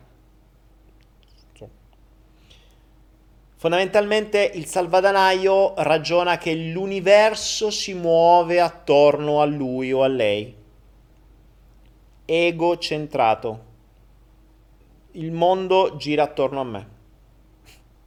Di questi sapete quanti ne conosco. e, ehm, quindi fondamentalmente è, si sente superiore alla massa, cioè eh, sono quelle persone che appunto si sentono su un piedistallo che eh, io al centro dell'universo, tutti al mio servizio. uh, me ne accorgo a volte con, con, la gente che scrive, no? Cioè a volte, non so, ho qualcosa come, uh, quanti sono? 17.000 follower su, 17 spicci su Instagram, 78.000, 79.000 su YouTube, altrettanti su Facebook, 4 profili Facebook, un botto di gente eh, questa gente, mail, 6 mail, quindi gente scrive costantemente. Se io dovessi rispondere a tutti impazzirei, dovrei fare solo quello e non ce la farei durante tutto il giorno. Eh, e poi magari c'è gente che ti scrive dopo mesi, dice no Daniele ma uh, no, non mi ha risposto, ma uh, sei incazzato con me, non, mi meraviglio di te, mai deluso. Ma che cazzo c'è? Che, scu- ma chi sei? Scusami se non mi ricordo, ma non è che io ho te come unico... Cioè, le persone pensano davvero che esistono solo loro e che tu pensi solo a loro. Cioè, è fantastico, è fantastico. Ma ce ne sono tante, ce ne sono tantissime. Lo vedo a volte nell'assistenza di Anaera, a volte giro, verifico un po' le, le varie assistenze. C'è gente che ti scrive, ah, sa, un mese fa ho fatto un ordine e non è arrivato. Capi? Chi sei? Come ti chiami? Qual è il numero d'ordine? Non è che esisti solo tu. Cioè, abbiamo decine di migliaia di ordini su Anaera. Chi cazzo sei? Se non mi dai un briciolo di riferimento, non ci esisti solo tu. Invece il salvadanaio davvero è cresciuto al centro dell'universo. Paga per stare al centro dell'universo. Fa di tutto per stare al centro dell'universo. Pensa di stare al centro dell'universo per tutti. No, non è così. Cioè, se il tuo micro-universo ti ha messo su un piedistallo, è il tuo microuniverso, che può essere fatto di due persone, di dieci persone, di cento persone, di mille persone, ma è il tuo microuniverso. Per quel microuniverso tu sei stoca. Per il resto non sei una minchia di nessuno. Cioè, fatene una ragione. Ad esempio il salvadanaio è anche quello che, eh, ruotando tutto attorno a lui, eh, impone le cose. Cioè non chiede, è così. Va, domani vengo. Chi incubi? Chi sei? Chiedi se, sei, se ti voglio. Non domani vengo. Cioè, questo spesso ad esempio dei genitori, genitori con i figli, no? Prendono, aprono, fanno, dicono. Eh, insomma, tutta una serie di mancanze di rispetto di base ma non ci pensano neanche perché, perché loro è così, cioè è così, punto. Io faccio quello che mi pare perché tutto il mondo gira attorno a me e tu giri attorno a me. Punto. Non è che te devo chiedere, devo, devo fare, devo dire. È così. Se io ho deciso sta cosa, tu l'accetti di sicuro perché tu sei al mio servizio. In realtà questo ha senso per il loro mondo, micromondo, ma lo espandono al mondo intero finché non piano una facciata. Eh, prima o poi imparano, spero.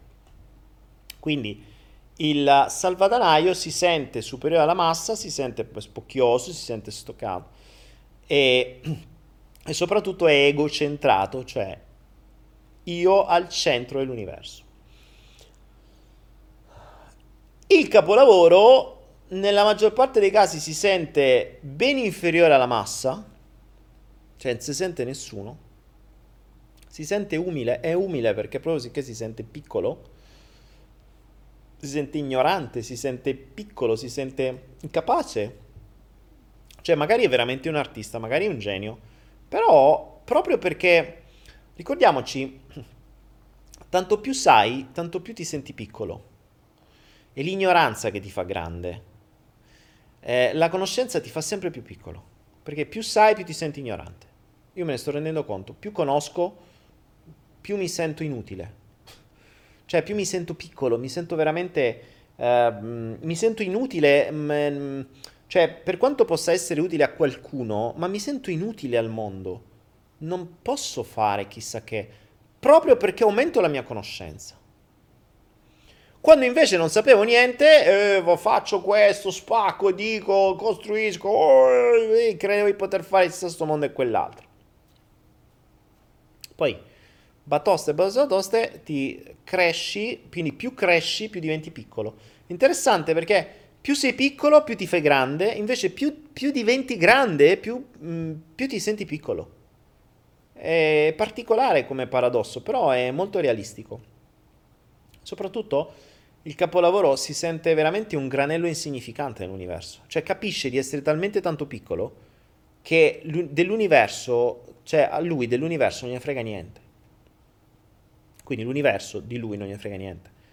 E sei veramente un granello di sabbia dentro un oceano, quindi zero.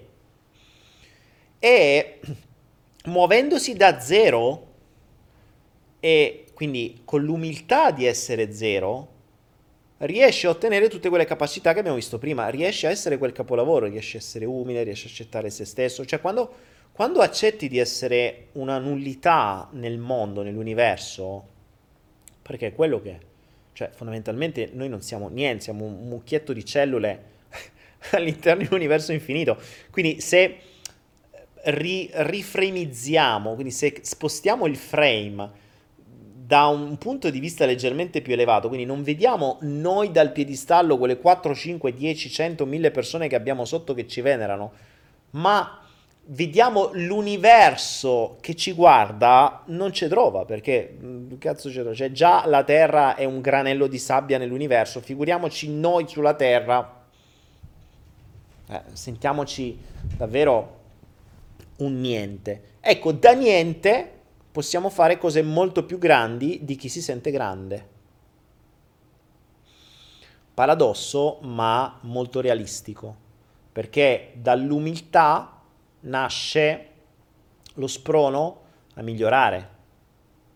Invece quando ti senti stoca, come si suol dire, quando ti senti su un piedistallo non hai, spro- non hai lo sprono a crescere, ti sei, sei già tutto. Questo è un punto fondamentale secondo me. Infatti io ho cominciato a studiare quando, smesso, quando sono sceso dal piedistallo. Scendendo dal piedistallo ho ripreso a studiare come Dio comandava. Che io prima mi sentivo inutile, poi le conoscenze mi hanno portato su un piedistallo, mi ci sono messo, me lo sono goduto, poi sono preso una craniata. Dopodiché, risceso dal piedistallo, ho ricominciato a studiare. Nel periodo in cui mi sono sentito, sono stato un salvadanaio, ho smesso di studiare qualunque cosa perché mi sentivo arrivato. Infatti, pam, ho preso le mie battose e sono ritornato nel, nel mio. Quindi, mm, punto 15, abbiamo detto, il salvadanaio si sente sto cazzo, si sente eh, superiore alla massa, il, il capolavoro si sente piccolo, inutile, insignificante, un granello nell'universo ed è molto umile. Molto umile. Punto numero 16.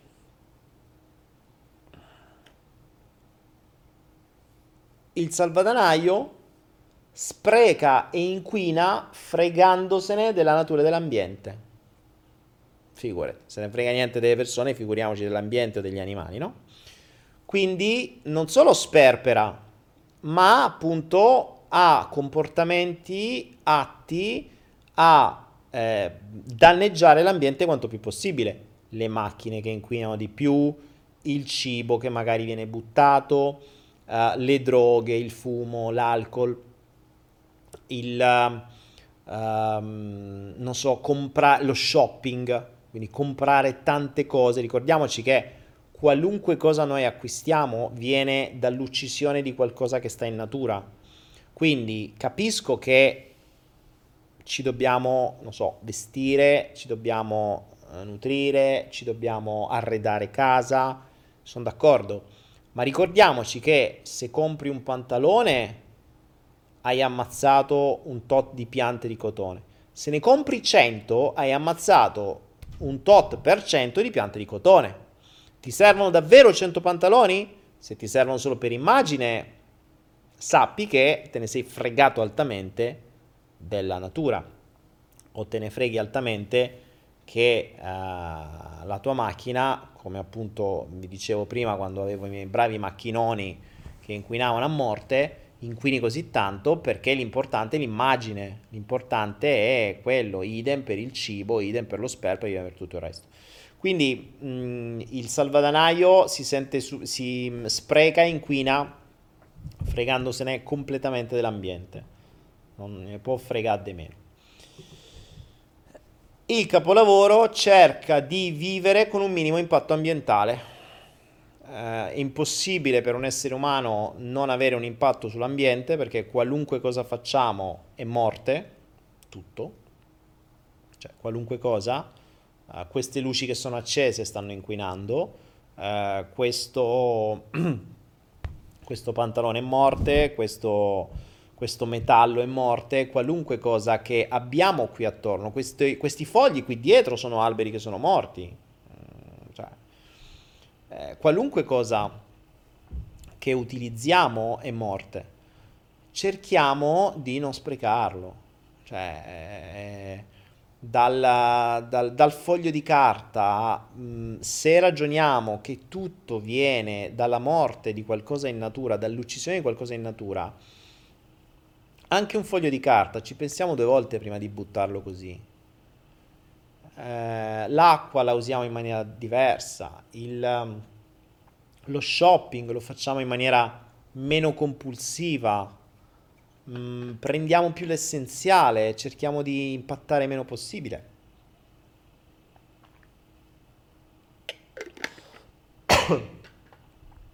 Quindi il capolavoro fa questo, ma proprio perché il capolavoro ha questa attenzione, ha questo focus più sulla natura, sul rispetto, sul ridare quello che ha preso, eh, mentre il salvadanaio ha più una, una, un focus sul denaro, sull'immagine, sullo status, sulla, su queste cose qua.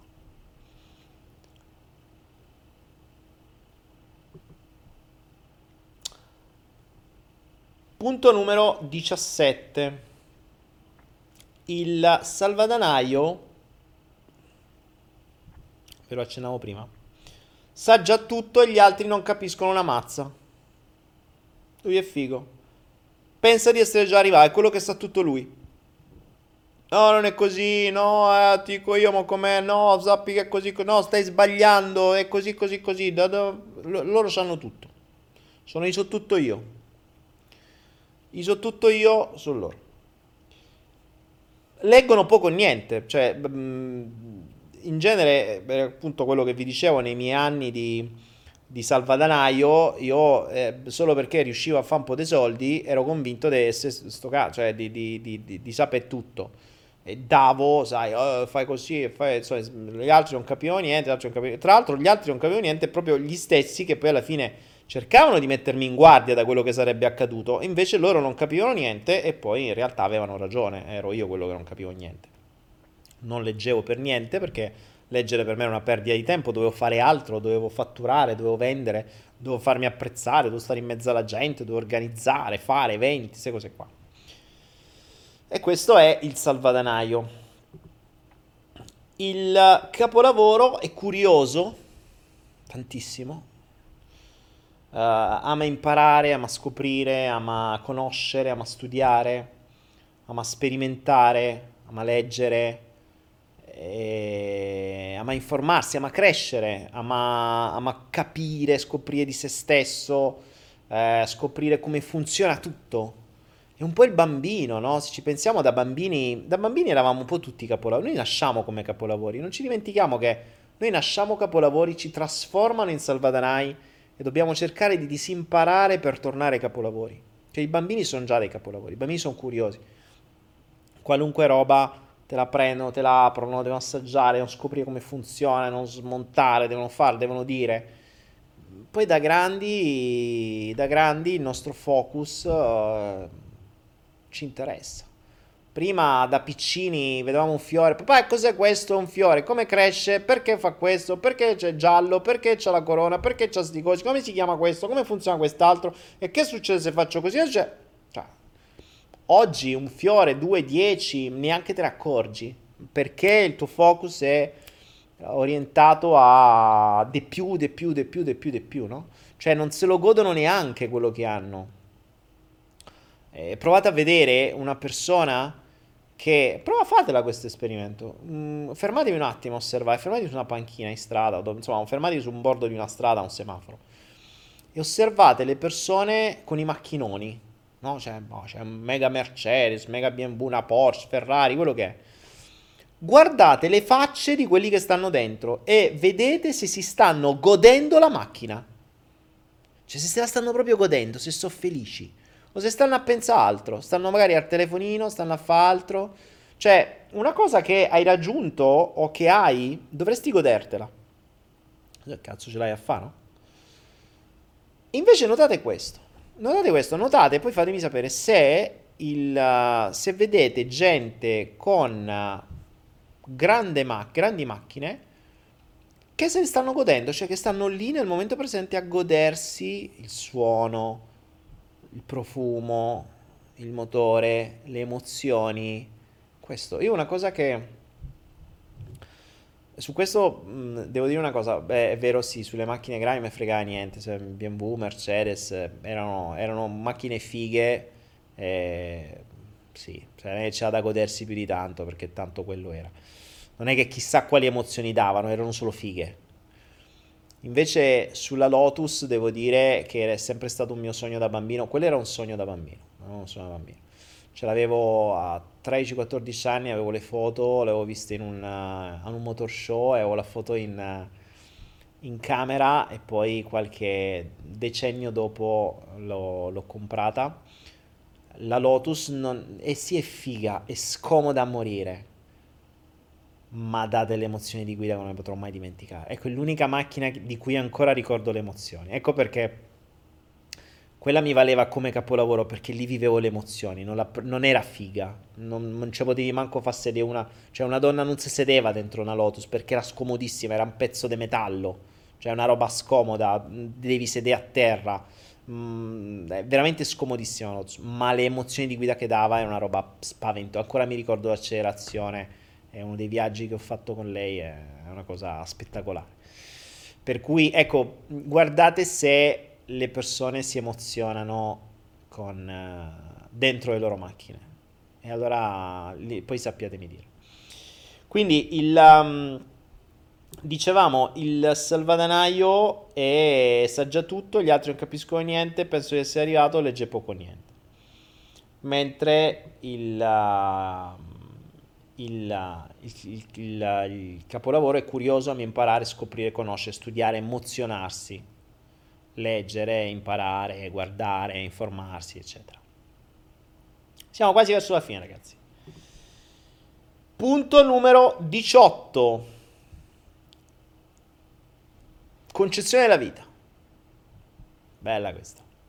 Il salvadanaio, la vita è una competizione, la vita è una lotta, la vita è una trattativa, la vita è una guerra, la vita è una lotta, è già detto. La vita è una guerra, la vita è una lotta, la vita è una competizione, la vita è una trattativa, devo vincere, devo trattare, devo guerregliare, devo discutere, devo, vin- devo, devo competere, eh, devo arrivare primo.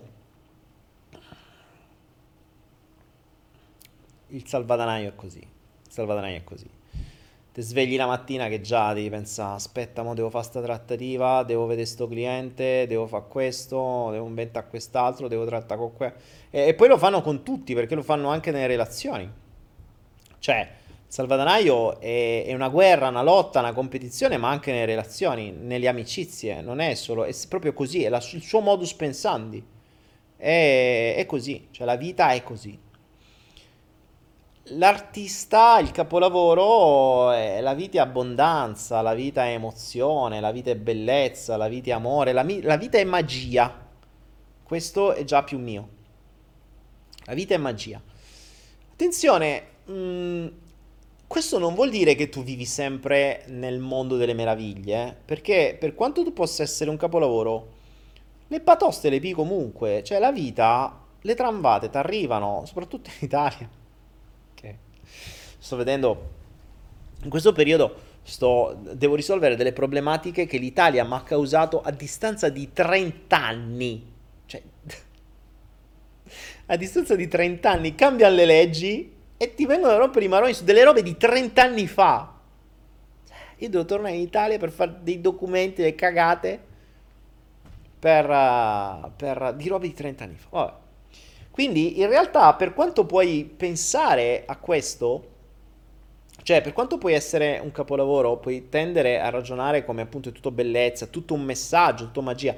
Che vuol dire magia? Magia, attenzione, per me la magia non è, eh, che so, tutto unicorni, arcobaleni, barba papà e Doraemon. eh, non è quello che chiedi ricevi.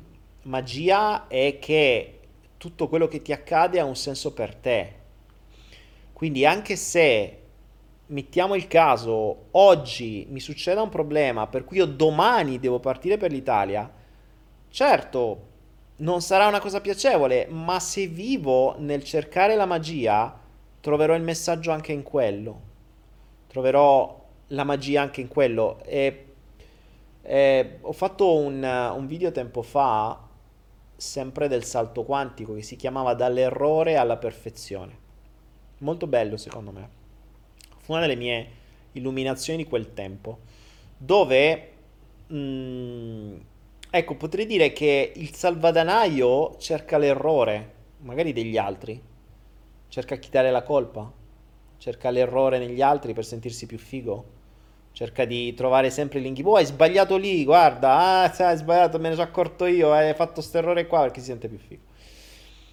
E il, um, oppure per usarlo l'errore, per avere un vantaggio competitivo.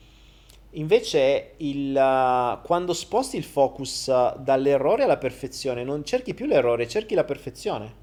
Cioè in ogni evento, che può essere anche teoricamente stressante e dannoso, se vivi da capolavoro, ne cerchi la magia. Attenzione, non è sempre facile, perché d'impatto abbiamo sempre un ego che è cornuto, cioè abbiamo qui dietro un ego cornuto, ehm, che tende subito a dare quell'impulso da magari negativo o, o uh, irritato o scoglionato, quello che sia. Però poi quando superi quell'attimo, quindi quando l'ego si mette da parte e rientri nella tua verità, nella tua, nella tua autenticità, nel tuo essere, nella tua anima, sai che nulla ti accade per caso, sai che è tutto magia e sai che anche da lì c'è qualcosa da imparare. Questo ad esempio nelle relazioni è fondamentale perché se ragioni come devo cercare l'errore, devo vincere, devo competere, devo trattare, eh, devo... è sempre un tira e molla, è un compromesso, e, mm, diventa molto più difficile portare avanti una relazione del genere Diverso invece se lo fai tra capolavori dove, anche se accadono le cose come ovviamente accadranno, le si pone su una logica di magia. Cioè, se vivi una cazzo di magia, le cose si superano se si vogliono superare. Se sai che è magia, sai che dietro c'è sempre un beneficio secondario positivo, c'è sempre un motivo per evolvere se lo vuoi trovare. Se ti fermi nell'ego cornuto, ti impatti là, è colpa degli altri, o sono sbagliato io, eh, o, eh, insomma, o per un motivo o per un altro, ci si ferma lì, ci si blocca. L'ego, ricordiamoci, di base ha come obiettivo non crescere. L'ego vuole stare seduto nella sua poltrona e restare sempre lì. Eh, l'anima tenderà a darci calci nel sedere per farci evolvere i calci nel sedere non sono piacevoli, però un calcetto oggi che magari ti lascia anche un livido, domani potresti ringraziare un bel po' quel livido perché ti ha fatto alzare il culo, ti ha fatto agire, magari ti ha fatto muovere ed evolvere, crescere, prendere delle strade che magari non avresti mai preso se eh, non avessi avuto quel calcio nel sedere. Eh, vediamo ad esempio eh, l'ultima volta che sono andato in Italia, da un, evento molto brutto perché mio padre è stato male. Quindi io sono dovuto tornare in Italia di, di, di, in velocità e, e sì, eh, da un certo punto di vista era un, un evento dannoso. Nel frattempo però, sapendo che c'è una magia dietro, mh, si è trasformato in qualcosa di meraviglioso per me. Perché, ok, mio padre ha avuto quel problema, abbiamo cercato di risolverlo al meglio, ma il fatto che io sia tornato in Italia mi ha dato l'idea di fare degli incontri. Da quegli incontri sono venuti fuori degli studi nuovi, sono venuti fuori delle idee nuove, sono venute fuori delle persone nuove, delle conoscenze, delle relazioni, delle, dei, dei, lavori, quello, tutto il lavoro che sto facendo sullo studio del corpo e su determinate mh, cose sulla salute mi sono arrivate da quel lab grazie a Joe, che ringrazierò sempre, per avermi dato uno spunto di una cosa che non sapevo. Mi ha portato una relazione e mi ha detto Daniele studiate questa cosa perché è fondamentale, la gente deve saperlo. Mi ha aperto un mondo, cioè io lo ringrazierò a vita e, e, sto ancora studiando, stiamo ancora lì, oggi ci stiamo rapportando per alcune cose appunto che ho scoperto agli esami, lui si è già guarito una malattia, quindi mi ha portato questa cosa alla luce che mi ha davvero aperto un mondo. Quindi per me è letteralmente stato uno degli eventi più belli di questo anno, cioè se io quest'anno devo fare un, un elenco delle cose più importanti e più positive de, di questo anno, devo dire che generato da questo evento di mio padre che è stato male, generato da quello, io ho vissuto la cosa più positiva di quest'anno. Sono stato vicino a mio padre, gli ho dato una mano, quello che ho potuto fare ho fatto, abbiamo sistemato l'urgenza, adesso è stabile, ma da lì è nato un mondo che probabilmente rivoluzionerà la mia vita su diversi campi, sui campi relazionali, sui campi familiari, sui campi di salute, sui campi di tutto.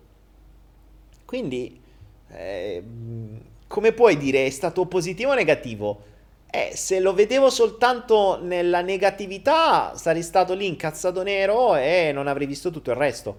Ma nel momento in cui hai occhi per vedere e hai la testa orientata sulla magia e sai che non è un errore ma è una perfezione, allora se cerchi la perfezione la trovi e se imposti la mente sulla perfezione arrivano idee, arrivano intuizioni. Se la imposti sull'errore e sulle, sulle madonne, sullo sbaglio e sul negativo non ti arriva niente. Invece, e vediamo che cosa ci porterà di buono, vediamo che cosa l'universo vuole da me adesso che devo tornare in Italia, come è stato in quel caso. Che cosa può accadere di buono? Immediatamente è venuta un'idea, fai questo ok, abbiamo fatto questo, le persone sono arrivate, da quelle persone sono stati veramente alcune cose importantissime, alcune, alcuni personaggi, alcune persone con cui oggi le relazioni stanno continuando, studi, ricerche, eh, persone che poi sono venute qua a trovarmi, eh, la stessa Simona che avete visto l'altra volta in uno dei, in uno dei flow che ci ha raccontato la sua storia, la malattia, il, tutti i suoi percorsi, è stata conosciuta grazie a, a, questi eventi, le altre persone che si sono, l'Ilaria, insomma tante altre persone e tante altre che vedrete. E quindi, mh, quindi appunto il salvadanaio pensa che la vita è una competizione, una trattativa, è una guerra, è una lotta, e, mentre il, il capolavoro pensa che la vita è magia, pensa che è tutta perfezione e la trova la perfezione, la cerca la perfezione e la trova.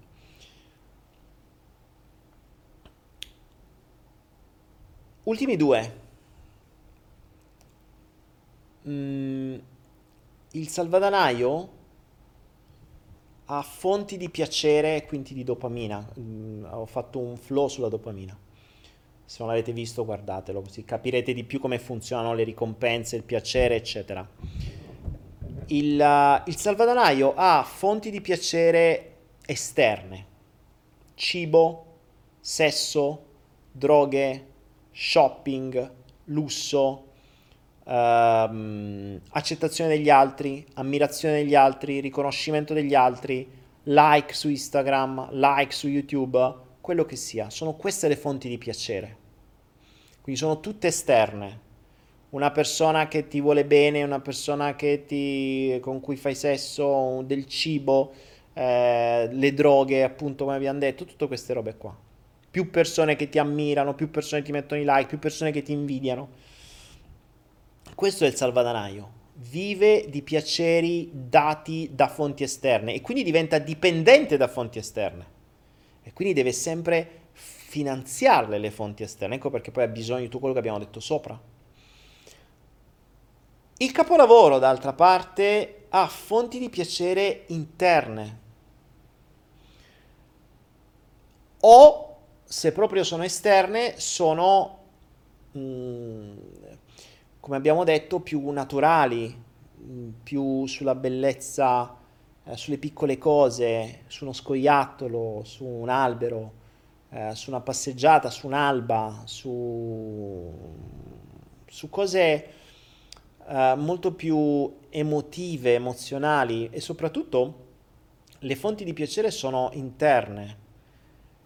Eh, se dovessi dire le mie più grandi fonti di piacere oggi sono i momenti di svolta, quei momenti in cui nella mia testa gira una cosa, gira una chiave e si decripta qualcosa. Quest'anno per me è stato mh, mm, forse uno degli anni, è stato uno degli anni più difficili perché eh, ho avuto diverse emozioni negative, ma mi si sono sminchiati tutti i piani, insomma il 2019 è stato un anno molto complesso per me perché veramente ho avuto una di quelle botte molto grandi, ma allo stesso tempo, proprio grazie a tutte queste botte, io ho avuto il più grande dono che potessi mai avere. C'è una comprensione tale della mente che poi chi ha seguito i lab ha cominciato a comprendere. C'è una visione del funzionamento della mente completamente nuova, mm, totalmente rivoluzionaria, che non sta sui libri, che non ci viene detta, ma che mi ha chiarito tutto quello che non avevo chiarito di me e delle altre persone. Questa per me è stata l'emozione più grande che abbia ricevuto in questo 2019 che ha soppiantato tutte le negative. Infatti, mh, ecco, se, se, dovessi vedere, eh, potrei, che ne so, perdannare, ho fatto un corso sulla perdannazione, sul perdono e sulla perdannazione. Ci sono state tante emozioni negative dovute a determinate persone, ma sono le stesse persone che mi hanno fatto il dono più grande, di cui io sarò costantemente grato perché mi hanno fatto veramente mi hanno permesso di, di, di, di avere un, una visione nuova che per me è stata la più grande illuminazione della mia vita. E, ed ecco, questa è la fonte interna, cioè la comprensione di qualcosa di me prima di tutto, perché determinate conoscenze hanno fatto capire di me cose che non capivo, cioè mi hanno proprio dato la chiave di decriptazione di tutta la matrice. Ovviamente sono ancora all'inizio, stiamo ancora lavorando perché uff, ce n'è ancora. Però con quella chiave gli studi vanno su tutt'altro, la mente guarda cose diverse ed è molto più facile relazionarsi con le persone adesso. Le persone nuove con cui mi relaziono, mi relaziono già in funzione di queste nuove conoscenze, che è un po' da folli, ma è molto più facile relazionarsi così, perché l'altra mente capisce che tu sai e si relaziona in maniera diversa. Ed queste sono un po' le evoluzioni che sto, poi magari sui prossimi lab ve ne parlerò perché sto andando ovviamente avanti.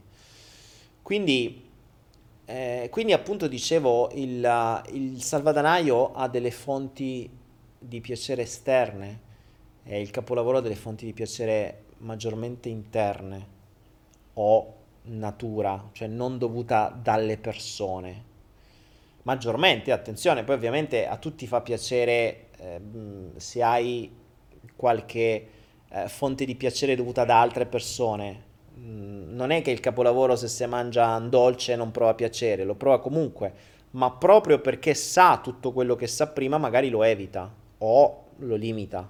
Okay? Queste sono le 19 regole, ce n'è una ventesima, ma ce la lasciamo per ultima. Ce la lasciamo per ultima. Perché prima di darvi l'ultima regola, vi do il punto negativo. Perché c'è un punto negativo. Perché sembra che il capolavoro sia la cosa figa, no? Però il punto negativo di tutto questo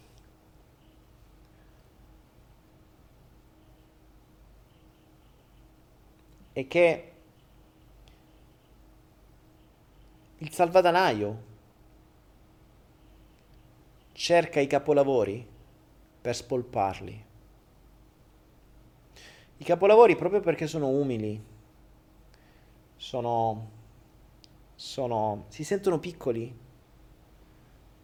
E I capolavori non sanno riconoscere i salvadanai, perché loro vedono il bello, vedono il bello in tutto, vedono l'amore, vedono, si fidano. mm, e il capolavoro non riconosce il salvadanaio e si fa fottere da esso. Il salvadanaio cerca i capolavori perché sono i migliori polli. E questa è una delle cose più mh, difficili ed è uno dei motivi per cui spesso e volentieri gli artisti non fanno mai soldi. E se li fanno li perdono. Troveranno qualcuno che gli- glieli incula tutti. Difficile trovare un artista che è riuscito a farli e a tenerli. Perché non sono importanti per lui. O se li fa, li dona, li usa. Il salvadanaio li cerca perché sono i polli migliori. I, i capolavori sono i polli migliori, sono i polli da spolpare migliori per i salvadanai. Perché ci vuole veramente ben poco a intortarli. E questo purtroppo è, è il punto negativo dell'essere un capolavoro. Eh, ed è il punto in cui il capolavoro e il salvadanai si incrociano. E nella maggior parte dei casi è il salvadanaio che ha sempre la, la- la meglio, perché il salvadanaio sa, è furbo, sa trattare, sa intortare, sa comunicare, sa, sa fare. Eh, Il, il capolavoro vede il bello in tutto, e ci crede e si fa fottere. E quindi questo è il, il, il punto, il neo di essere un capolavoro. E per finire, l'ultima prerogativa. E con questo questa sera chiudo. Chiudo per il video, o meglio, chiudo per quello che poi diventerà il corso che divido, però voi che state online aspettatemi perché faccio la chiusura e poi parlo con voi, ok? Così almeno sentiamo che cosa dite, non vi ho cagato per niente questa sera, vi, mm, vi, vi leggo un po' e poi ne parliamo. Intanto chiudiamo questo corso. L'ultima regola, l'ultimo punto fondamentale, l'ultima prerogativa che differenzia il capolavoro dal salvadanaio è la ventesima. È che il salvadanaio, i salvadanai, ce ne sono tanti, hanno già rovinato e distruggeranno questo mondo. I capolavori sono quei pochi e unici che lo possono ancora cambiare e migliorare. E a questo punto, dopo queste 20 regole, a te la scelta se da adesso in poi vorrai percorrere la strada e le abilità, le prerogative, le regole e i comportamenti dei salvadanai o dei capolavori. Io ho cercato di darvi la mia esperienza, quello che ho fatto e che oggi non rifarei, e quello su cui mi sto muovendo adesso. Non so se è giusto o se ho sbagliato. Non so che cosa accadrà nel futuro, ma nel presente mi sono sentito di darvi questi consigli, mie, questo mio feedback del mio passato e della mia storia. Fatene ciò che volete. E a voi la scelta, a voi il libero arbitrio. Se diventare un salvadanaio o se diventare un capolavoro. Grazie a tutti e buona scelta.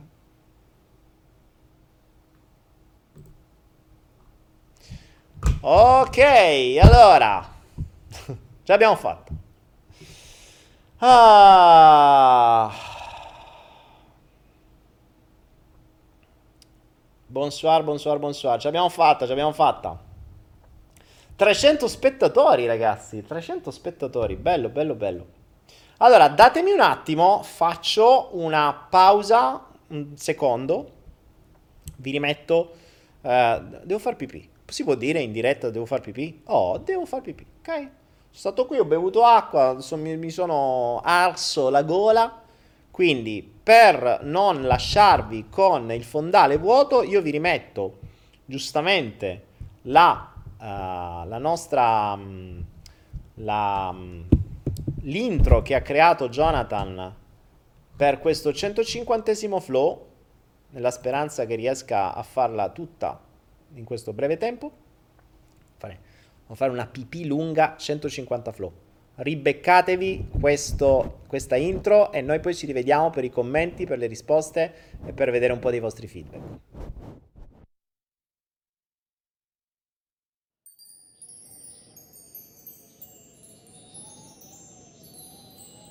avrete notato che il bollino, quello che vedete laterale in fondo, si chiama Follow the Flow. Ovvero, che cos'è Follow the Flow? Follow the Flow è una trasmissione audio casuale che segue il flusso dei pensieri e degli eventi del momento. Quindi proprio follow the flow, segui il flusso, quindi non ha un appuntamento fisso, non ha un programma, non ha un tema. E tutto avrà un significato per colui che la sta ascoltando, sia voi che siete in, uh, in diretta, sia tutti quelli che mi ascolteranno in differita. Quindi di base è follow the flow, segui il flusso e lascia che sia.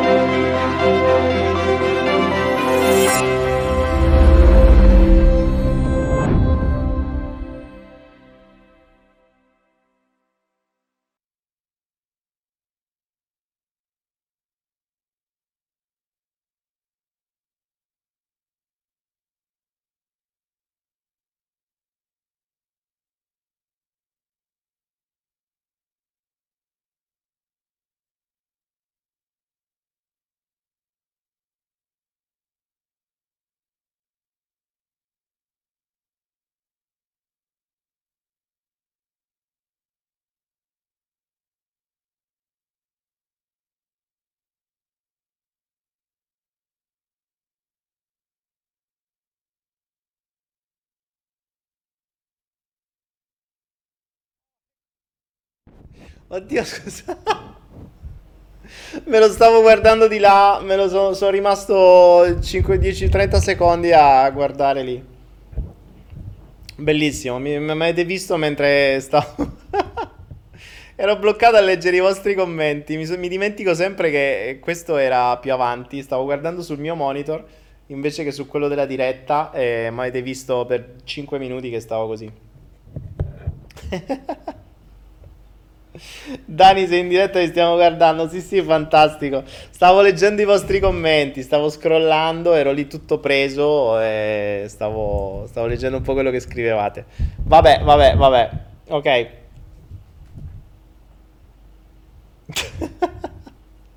Eh ragazzi, il bello della diretta, il bello della diretta. Va bene, va bene, va bene. Dai, erano interessanti leggere i vostri commenti. Bello. Ho visto. Uh, ho visto, ho visto un po' come, come rispondavate, cosa avete visto. Ecco, qualcuno diceva. Mi sto congelando, però. Qualcuno diceva: Ma se io sono metà in metà, come devo fare? Ma uh, fai una scelta. Fai una scelta. Una cosa fondamentale, ragazzi. Allora, no, sia chiaro il fatto che non è che il capolavoro non debba avere soldi, cioè non è se deve morire di fame. Attenzione. Non ho detto questo. Infatti, al punto 2 io ho detto: uh, il capolavoro utilizza il denaro in maniera utile, quindi lo investe, in modo tale da crearsi delle rendite per liberarsi dal tempo. Quindi per poter usare il proprio tempo per poter provare più emozioni, per poter donare più emozioni. Non lo sperpera. Ricordiamoci, è molto legato tra l'utilizzo funzionale e lo sperpero. Cioè, il, il, il capolavoro ragiona in, in maniera molto più naturale, quindi minimo spreco, massimo risultato, massimo rendimento, massima emozione. Quindi se io ragiono sul minimo spreco, l'ottimizzazione di tutto e il massimo risultato, dove per risultato intendo il mio risultato emozionale, perché il suo obiettivo è l'obiettivo è il bilancio positivo emozionale, allora diventa tutto più comprensibile. È proprio il focus. Cioè è vero che uno si è da una può essere metà e metà, però è anche vero che il focus primario qual è? ammucchiare denaro o ammucchiare emozioni? Perché se vuoi ammucchiare emozioni, il denaro ti serve per ammucchiare emozioni, quindi per, per liberarti dal tempo per fare quello che ti piace, magari per donarli o fare cose.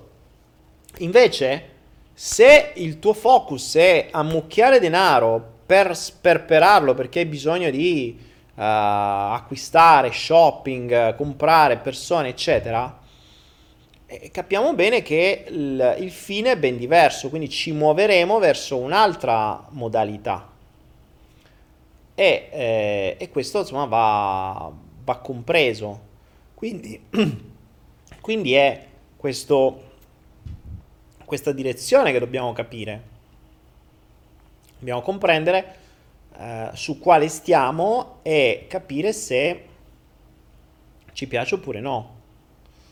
Mm, inutile dire che il sistema crea salvadanai, cioè da piccoli li crea i salvadanai, proprio non c'è speranza. Eh, I capolavori sono rari e, e, spesso fanno una brutta fine perché veng- vanno messi nelle mani dei, degli squali dei salvadanai vengono spolpati, vengono letteralmente spolpati. Eh, in mille modi, che siano trattative, che siano uh, relazioni che siano, cioè ci sono donne che trovano i polli uomini e li spolpano, uomini che trovano le polle donne e le spolpano, eh, soci che trovano i soci polli e li spolpano, cioè di tutto di più, insomma. Quindi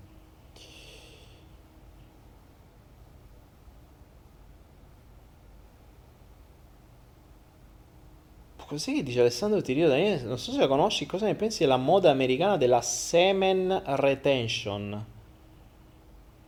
Ah, ma che roba è che non, quello che non vieni? Boh, non lo so, non l'ho visto, mi informerò. La ritenzione del seme. Uh, cioè, hanno trovato un modo per non trombare e dicono che fanno la semen retention, vabbè. Ah, il termine salvadanaio confonde. In fin dei conti si tratta di seguire il filo sottile dell'anima e della catena dell'ego. Ma sì, Anna, il, l'ho chiamato così tanto per dare un'idea perché fondamentalmente il salvadanaio è quello che accumula denaro e il capolavoro è quello che accumula emozioni, è quello il principio. L'avrei potuto chiamare il portafoglio, però so, salvadanaio è più carino. Quindi era un po', un po' questo. Poi chiamatelo come vi pare, insomma, alla fine, eh? cioè il principio è, è questo. Sì, è vero che un po' la strada dell'anima e dell'ego, mm, sì, più o meno, più o meno, più o meno. Perché comunque sia, non è che i capolavori non hanno un ego, hanno un ego addestrato a provare piacere su altre cose. Cioè non è che l'artista non ha ego. Magari il suo piacere è nel vedere un, un quadro o nel vedere un'emozione negli altri. Per me, vedere che qualcuno mi ha detto mi sono emozionato, eh, per me è il, il risultato di questa mia arte. Cioè sono riuscito a trasferire un'emozione questa sera a qualcuno di voi è, è, è il mio risultato, il mio piacere. Quindi questa è la mia emozione. Ehm, non è, non è se mi donate 100 euro, 1000 euro o 5000 euro. Mm, frega niente, sì, ok, grazie, va bene, sono contento. Se volete potete sempre donare www.donazioni.me, ma è rilevante, cioè non mi cambia niente. L'emozione non me la dà la donazione. L'emozione me la dà, infatti prima io stavo lì preso e tanto che avete notato che non me ne sono accorto che ero andato in diretta perché il mio focus era a leggere quello che scrivevate e stavo leggendo cose interessanti. Qualcuno mi ha detto sto piangendo da un'ora, non so perché, ma al solito ho fatto piangere qualcuno. Quindi, mm, quindi è questo quello che... Eh, quello che, che, che tendo a fare ma 10-15 anni fa mi sarei manco pensato di fare una cosa del genere. Per me era solo business, come fare denaro, come trovare una rendita o a suo tempo quando c'avevo le aziende, come vendere di più, eccetera, eccetera, eccetera. È stato girare il mondo per me che mi ha anche cambiato tantissimo. Vivere in un mondo in cui non esiste ambizione. O meglio, un mondo, in un paesino dove non esiste ambizione. Cioè io vedo vedo, che ne so, quelli che ti vendono qui da mangiare, che lavorano magari dalle 6 del mattino alle 8 del mattino, poi chiudono, basta. Cioè, hanno finito. Hanno guadagnato quei 4 spiccioli. Non è che dalle 8 del mattino dicono aspetta, adesso faccio altri 7 lavori, oppure adesso mi devo inventare come portare domani più gente al mio carretto, oppure aspetta, adesso faccio un franchising col mio carretto e faccio, eh, mi vendo il riso eh, fritto con i spinaci in tutta l'Asia, non gliene può fregare di meno, non gliene può fregare di meno. Hanno fatto il loro, stanno stati lì a ridere, scherzare, chiacchierare e cazzeggiare, hanno venduto quattro spiccioli, hanno fatto la giornata, a posto così, hanno tutta, tutta la giornata libera per prendersi il sole, per dormire, per stare con i figli, per dare cibo agli animali, per stare a chiacchierare con amici, questo fanno. E la cosa interessante è, infatti, mh, alle persone che vengono qua a trovarmi ogni tanto, eh, lancio sempre questa sfida, dico guardati in giro e trovami persone stressate, trovami persone che corrono.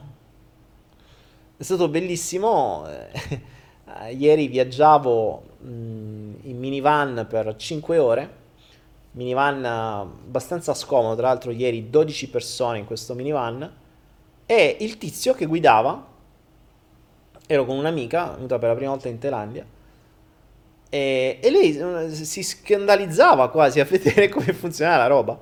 Questo ogni tanto si fermava, adesso a prendere i fiori da attaccare allo specchietto. Qui non usano i, i deodoranti, usano i fiori veri. Si fanno queste coccarde di fiori che vengono date sia per i templi sia per mettere in macchina per profumare, ma credo sia anche un portabene. Quindi si ferma, quindi ferma il pulmino, vede la signora, la chiama, si fa fare sta cosa, c'è il negozietto e noi stavamo lì. Nessuno che ovviamente si lamentava, ma stiamo scherzando. Poi si ferma più avanti e si prende la sua cosa di frutta perché si vede che c'ha fame e se cosa, cosa di frutta.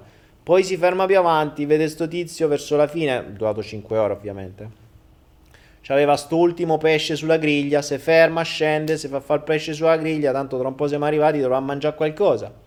Tranquillo, cioè faceva i cazzi suoi, ma va benissimo. Poi mh, mm, questi sti pulmini vengono usati per mille cose, quindi magari lo chiamano, guarda, devo portare sto pacco, gli danno il pacco, poi lo porta più avanti. E la gente sta lì che aspetta, quindi il viaggio può durare da 4 ore a 6 ore in maniera totalmente indefinita, in base ai cazzi che ha da fare il pulmino. Eh, Pensate che uno abbia detto qualcosa?